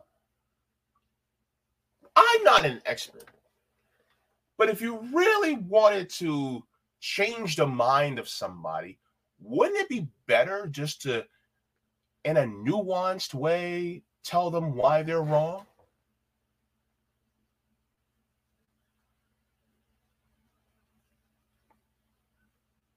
I was going to insult Keith Olbermann, but I'm not going to do that. But this person decided to cuss out Dr. West and not even give him a nuanced reason why he thinks he's wrong. Just F off.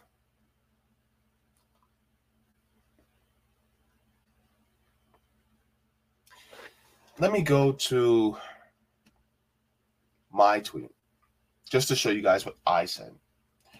And then I'm going to show you another tweet from a comrade that was that gives some good context into somebody like Keith Olbermann. So Keith Olbermann not only commented, but he quote tweeted the same thing. right?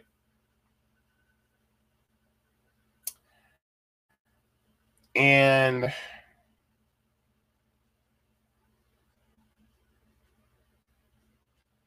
he's getting a lot of pushback. I said some liberals are just pseudo woke neocons. Once you speak out against war or push for economic changes to benefit everyone, that BLM sticker and rainbow flag melt away. Exhibit A.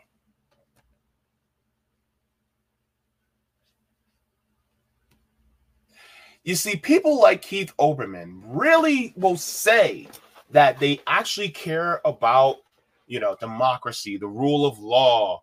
They'll they'll they'll talk about how, oh, love is love, and we care about black people. Black lives do matter. Until we actually go against the narrative of the corporations and the State Department.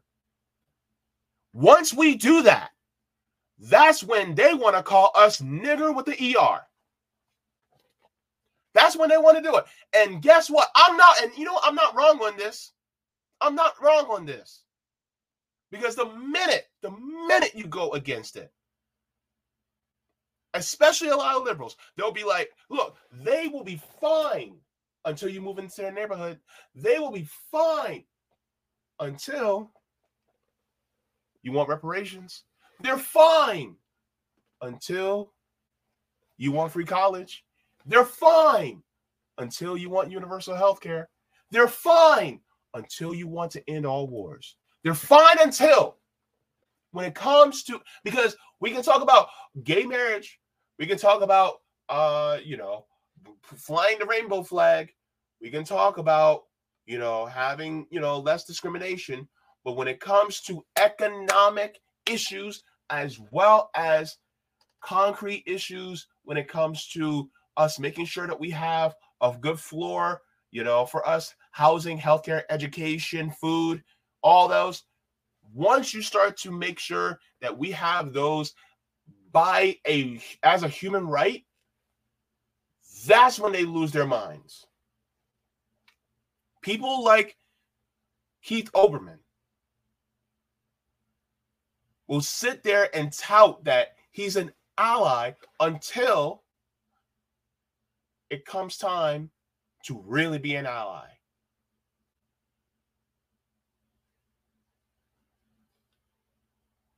And so then this is the things that he says.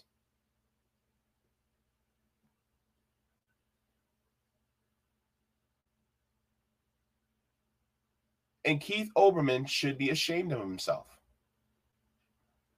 He should be, but I doubt he has because this this tweet has been up for quite some time. Since yesterday at 5 p.m. I found this tweet about an hour after he posted it. And then you have some people that are saying, Well, I agree with you, Keith.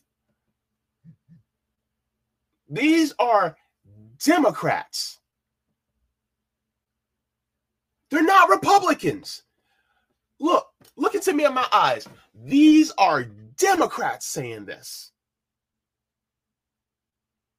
We want to stop World War III. They tell us to F off.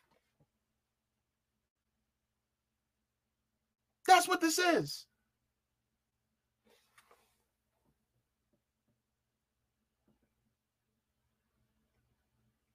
All because you have a presidential candidate that says, yeah, no, we shouldn't be.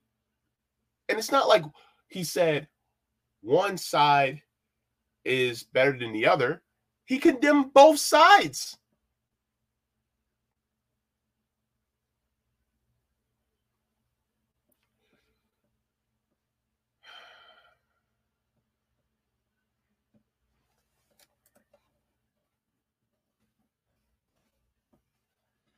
Let me go to my homie and let me show you what she said.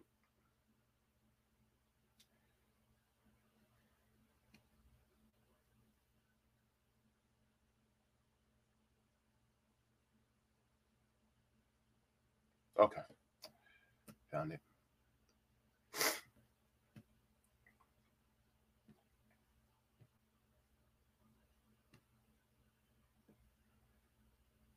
This is from Sabby Sabs, my homie.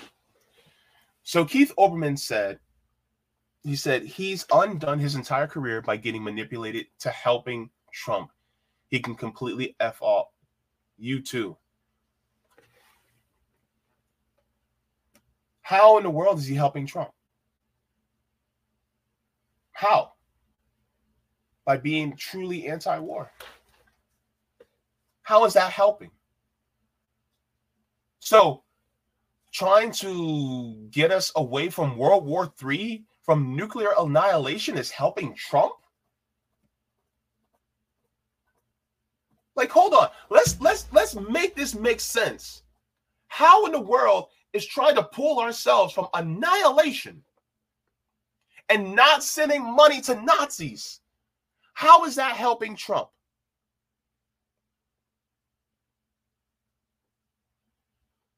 See, this is the illusion.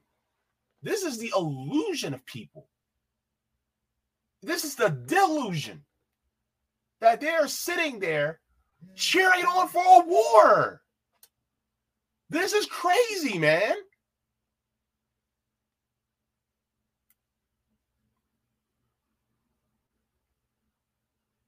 Dear God. What in the hell? Now, here's what Sabby said Sabby said, witness Keith Olbermann's disrespect for Cornel West. It's the same disrespect he had for the black female college basketball player. Keith is the white moderate MLK warned you about. When black people don't get in line, he loses it. He's still on the plantation. Plantation Keith. That's what they call him. Plantation Keith. Sabby says plantation Keith. Well, I say plantation. She says Keith wears the typical "I'm the smart, smart white liberal, so listen to me" black rim glasses. Claims he cares about social rights, but Keith and many like him will kick you out and gentrify your neighborhood. This is why the white moderate is dangerous. She continues that let's remember what he said to Angel Reese. There's a pattern there. When Angel Reese pointed to her hand for that championship ring, she did it to Caitlin Clark. What did Keith Olbermann say about Angel Reese? He called her a fucking idiot. That's what he did. And so that's basically what it is. It is he's completely just went off the rails. And the thing is, is like if you're black and if you're on the progressive side of the of the aisle, and if you do not go according to what the Democratic Democratic Party wants, then it's like a how dare you? How dare you go up against us? When in reality, we're just trying to preserve ourselves alive.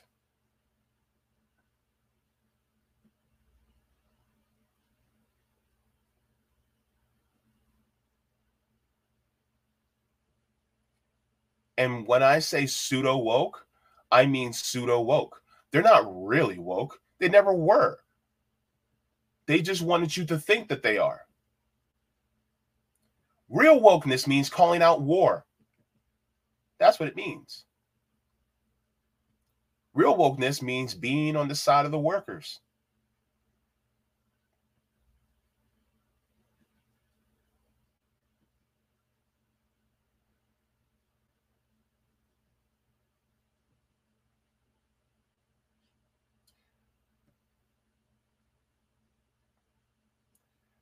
I also responded to Keith Olbermann again.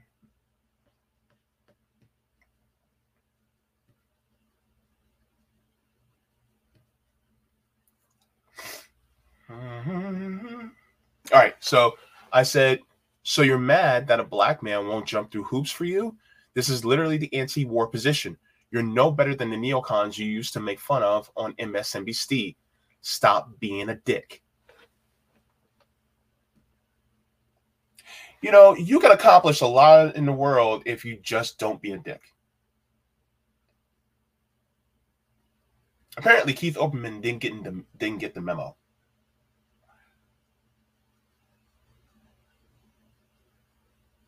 And so now he decided to cuss out a civil rights activist.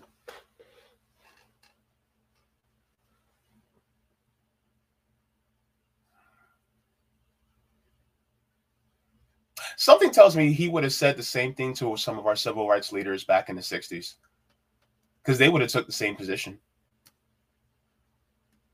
He would have. Can you imagine? Can you imagine him uh, cussing out Martin Luther King Jr.?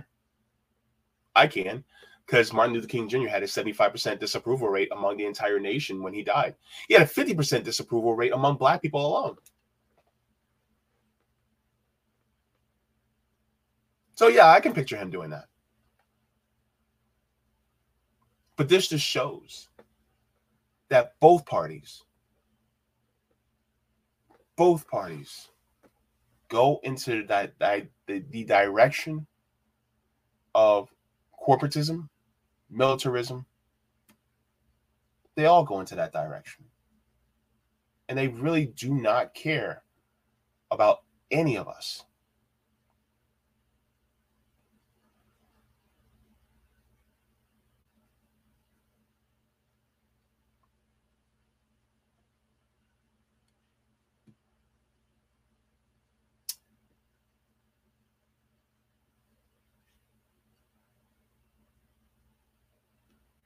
I think this bears showing because somebody like Keith Olbermann thinks that going into either a third party or into an independent is voting for Trump. This is the reality. You guys like my analogies, right? I got an analogy for you. I said to this one person, who's responding to Briahna Joy Gray. I said the Democratic Party is a right wing party.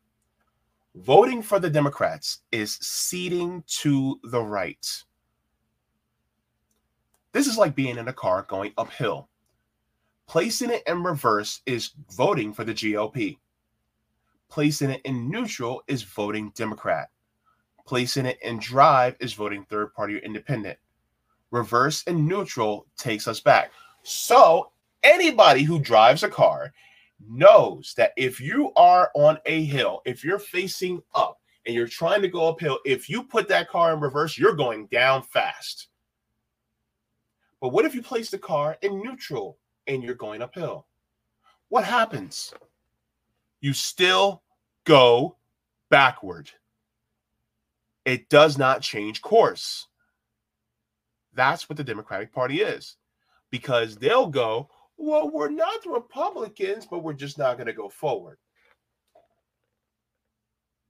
And so you start going backwards. You may not go back as fast, but you're still going to go backwards nonetheless. The only way you can keep yourself from going backwards is if you put it in drive. That's the only way. You put it in drive and you push that accelerator. But people will come in and say, if you vote for some other party outside of the duopoly, you're voting for Trump. You're voting for DeSantis. When in reality, when you bubble that name on that ballot, I don't see a DeSantis. I look, you it could be a West, it could be whoever the Libertarian Party is, it could be somebody from the Unicorn Party. It doesn't matter. It could be independent. But guess what? A vote for that person is a vote for that person. So coming in saying that it's oh, it's a vote for Trump. No, it's not. Because ultimately Trump didn't get it. Ultimately, Biden didn't get it. Somebody else got it. And if, if you really want to make the case oh my god biden will lose if somebody votes for say west. Well then i guess you guys need to talk to the biden administration and tell him to start doing some things better before that before that vote needs to happen. Because it'll be his fault that people didn't vote for him. Fuck? like I'm, like the are, you, are these people for real?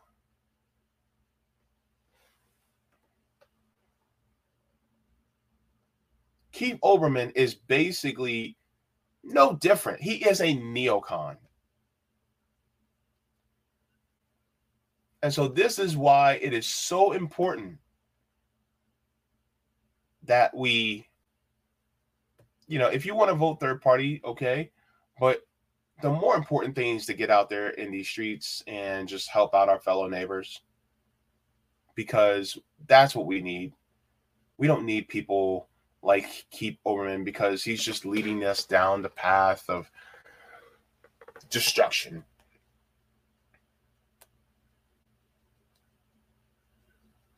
So yeah, he cussed him out. But how much you want to bet that that's actually going to work in Dr. West's favor?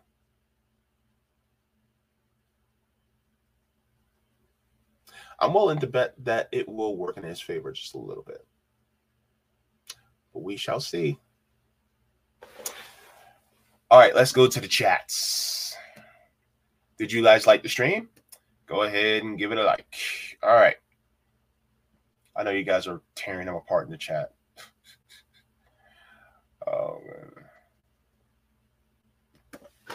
Brent Hudgens says Keith showed us what we need, what we needed. Them white racists aren't extinct. Ooh. Mm-mm-mm. Whoever says like the primate that Keith Olbermann is. Oh gosh. Creative Experiment says Cornel touched a nerve. Keep hitting those warmongers.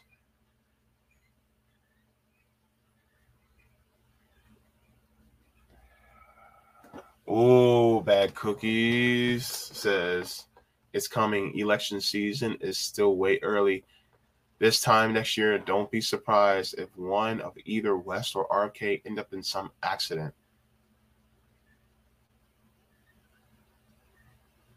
That's the fear. Yeah, that's the fear. Optimism of the Will says, I thought Olbermann was still under that flag whimpering. He should be.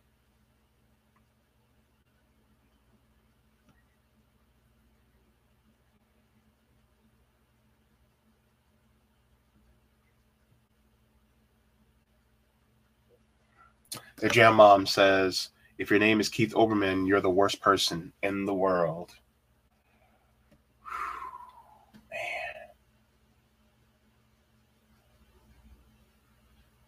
Wow. Yeah. It's just, you know, and oh, I wanted to address something else because I know somebody mentioned in the chat that Briahna Joy Gray um,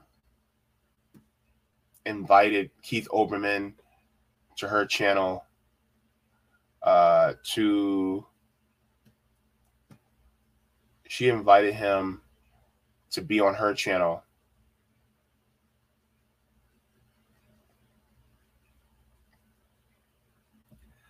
To discuss it Um, my problem with that is Keith Olbermann did not offer Cornel West any nuance into why he truly disagreed.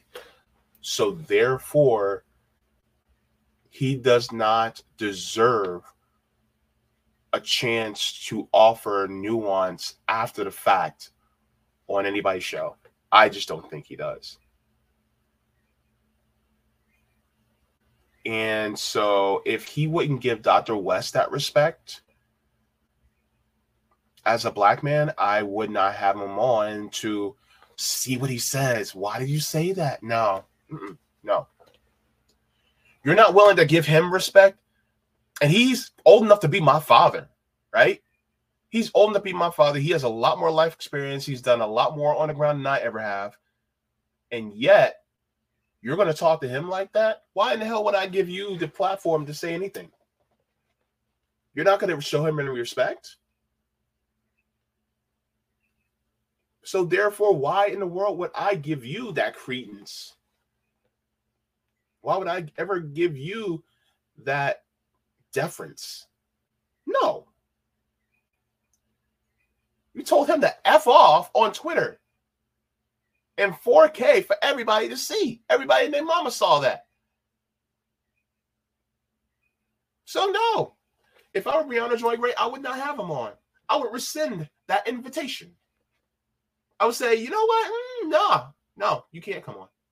In fact, now you're not coming on because you decided to cuss out somebody instead of clearly stating in a nuanced way why you think that that's a bad idea. And it's not like it's not like he, you know, can't It's not like he doesn't have the ability to. He can buy Twitter Blue. He can afford it, and he can give a whole four thousand a four thousand character dissertation as to why he feels that way. But he didn't. He decided to use two words. Fuck off. That's what he did. So if I was talking to Briahna Joy Gray, I would say, why give him that opportunity to tell us basically to F off again in a longer form? And you you can debate him if you like. I mean, if that's the if that's the choice you want to debate him, then okay. But I honestly do not think because of his behavior in that way, I don't think he deserves it. I just don't think he does. Because if he's not willing to give that black man any respect, then you, as a black woman, I think he might even give you even less respect. And I don't want to see Briahna Joy Gray go through that.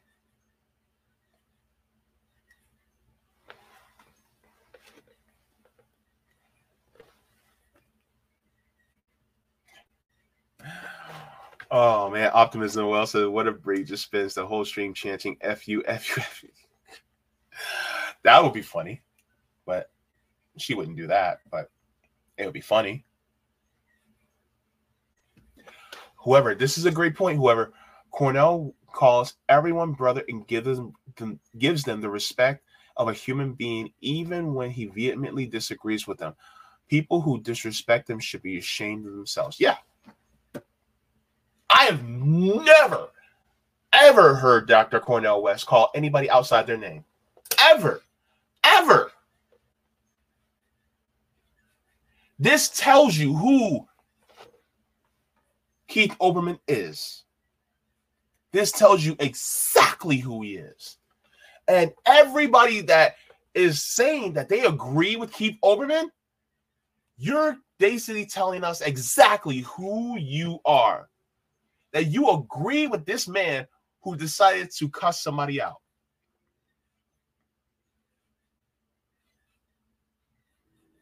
Even though they didn't disrespect anybody else.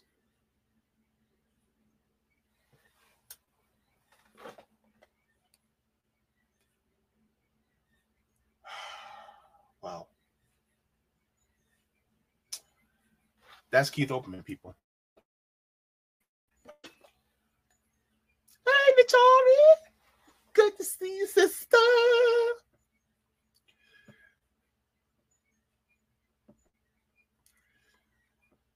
Black Black Uni Griffin says, so he's the new Rush Limbaugh. I guess. Maybe.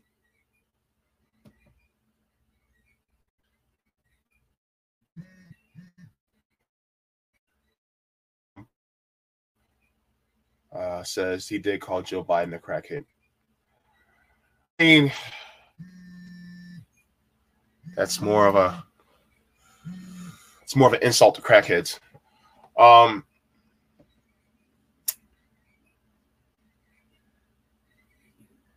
Black Unicorn, Black, I'm sorry, Black Unigriffin says West is a sweet person with fortitude, candor, and reliability. Whoever says Cornel understands that Bible verse that being nice to someone who is mean heaps burning coals in their head. Personally, I find it funny to do that. Yep, I was taught that too.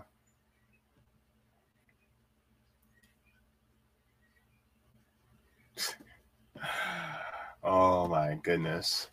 Black Unigriffin says Olbermann is a bloviator. Yeah.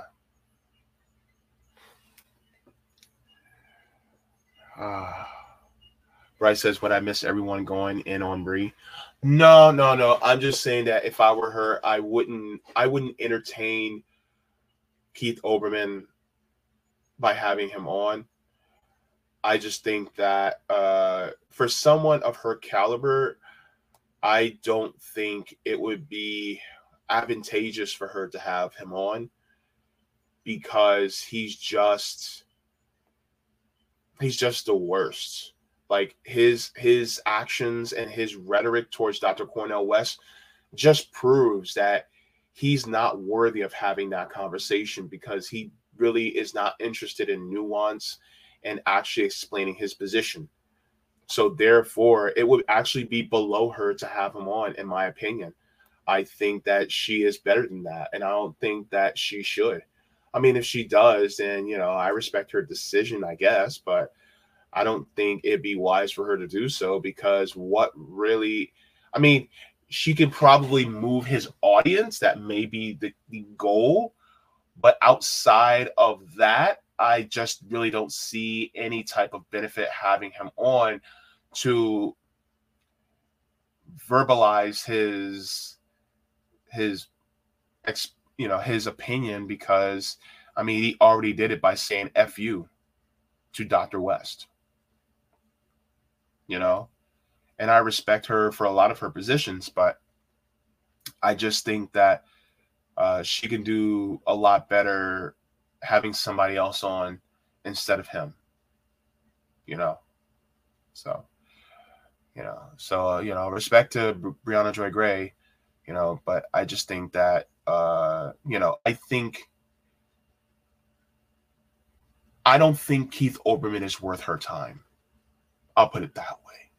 He's not worth her time.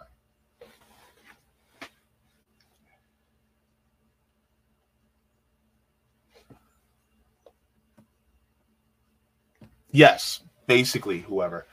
Saying FU is not an argument and shows that the person has no intention of arguing in good faith. Basically, that's what it is.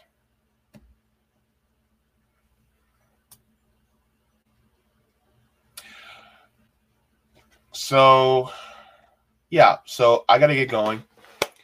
Um, I have my class in about an hour, so I'll be going to Midwestern Marx and going doing my basics in Marxism class. So if you guys would like to go there, you guys can also go there to Midwestern Marx on YouTube. I also want to give a huge thank you to uh, Miss Akile Anai for being on earlier today. Uh, it, I cannot wait to have her back on. I would like to have her back on as well as to talk about different foreign and domestic policy issues within our country, different uh, news articles that I come across, different uh, news events that I would like to discuss because I think that she is brilliant and I would love to get her perspective as a black woman on the left in this space because I de- think that's deeply important. So I cannot wait to have her back on. And I hope that you guys are excited to have her back on as well and also let's you know continuously you know if we're going to talk about being anti-war we also got to talk about the wars that are happening in african countries because the thing is that the united states will continuously use african countries not only to extract their resources, but to also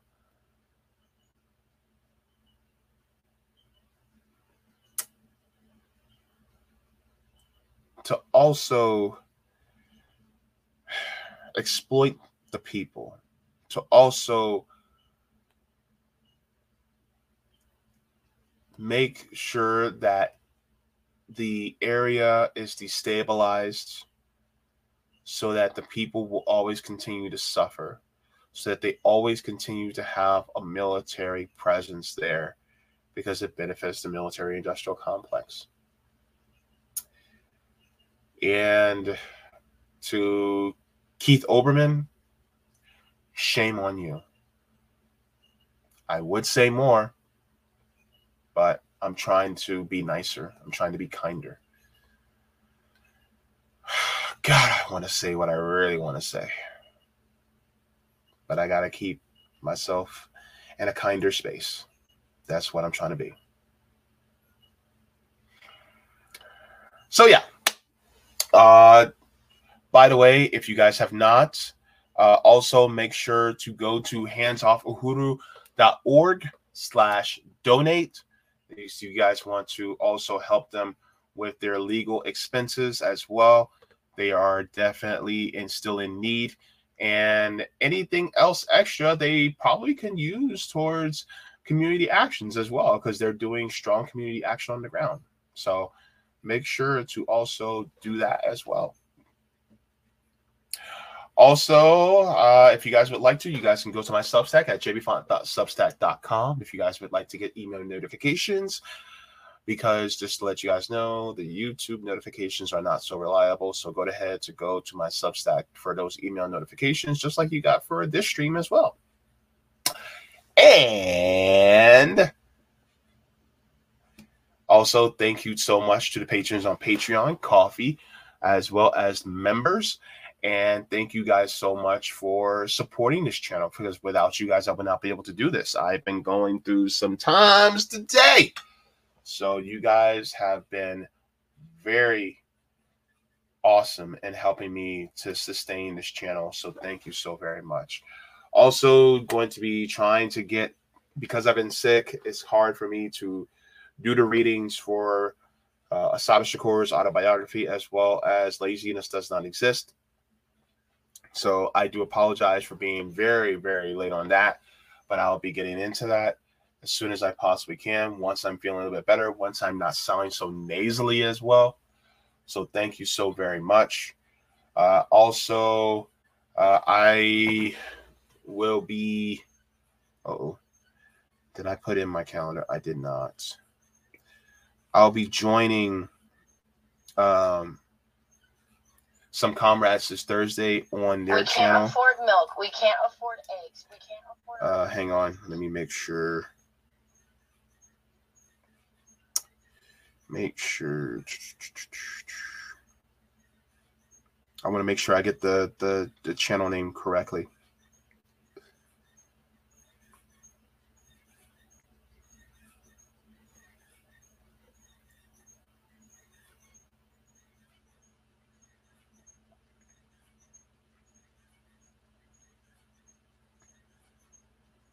I'm forgetting the name of their podcast. I'm sorry.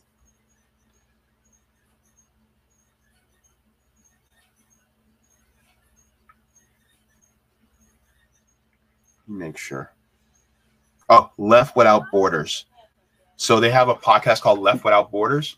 So I will be joining them this Thursday at 8 p.m. Eastern. So be sure to uh, you know look them up. Actually, let me let me see. I think they are on YouTube. Let me see.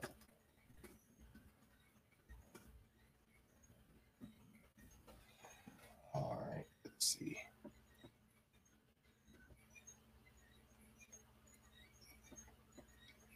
Oh, it's called Left Side Chat. I'm sorry. So I'm going to put that. Uh, I'm going to put that inside the chat so you guys can have access to that. So you guys can tune in at 8 p.m. Oh, sorry, 9 p.m. It's going to be 9 p.m. Eastern time on Thursdays. So, so there you guys go. And so I just want to thank you guys for tuning in as well, because uh, yeah, this was a lengthy show, but we had a lot to talk about. So I am glad to have been able to get into it. Uh, Rebel Seer says, "Do you have a place we can mail you care package?" I don't. I don't have a PO box. Um, PO boxes are expensive, and I just don't. I don't have it right now, and I rather, you know, before I allow anybody to send me any type of care packages, which I would definitely welcome. Uh, I need a PO box first, and that's super expensive, and I just don't have it. Uh, and so for right now, I'm sorry, I, I really don't have anything right now, and I got to be very careful about giving out my my personal address. So, but thank you, I appreciate it. Um, you know, the only thing I can you know receive right now are you know any kind of mo- monetary donations, which are in my description below. But thank you so much. Good to see you, Rebel Seer. So, by the way, in addition to and furthermore, thank you so very much. Water your plants, water yourselves, leave the world better than you found it. Look, smoke them if you got them, drink them if you got them. If you don't got them, then just laugh because joy is revolutionary. And be respectful, especially if you want nuance. You know, just respond in a more kinder way. Don't be like Keith. Keith is being a jerk, and we don't want to be jerks. We want to be good to people around us. That's what's important because that's how we're going to come together as a community, and that's how we're going to liberate one another is if we're kind to one another, unlike Keith. So, mwah, forehead kisses. Go change the world. Go leave it better than you found it in a beautiful way. I love you for watching. And also, a Yes.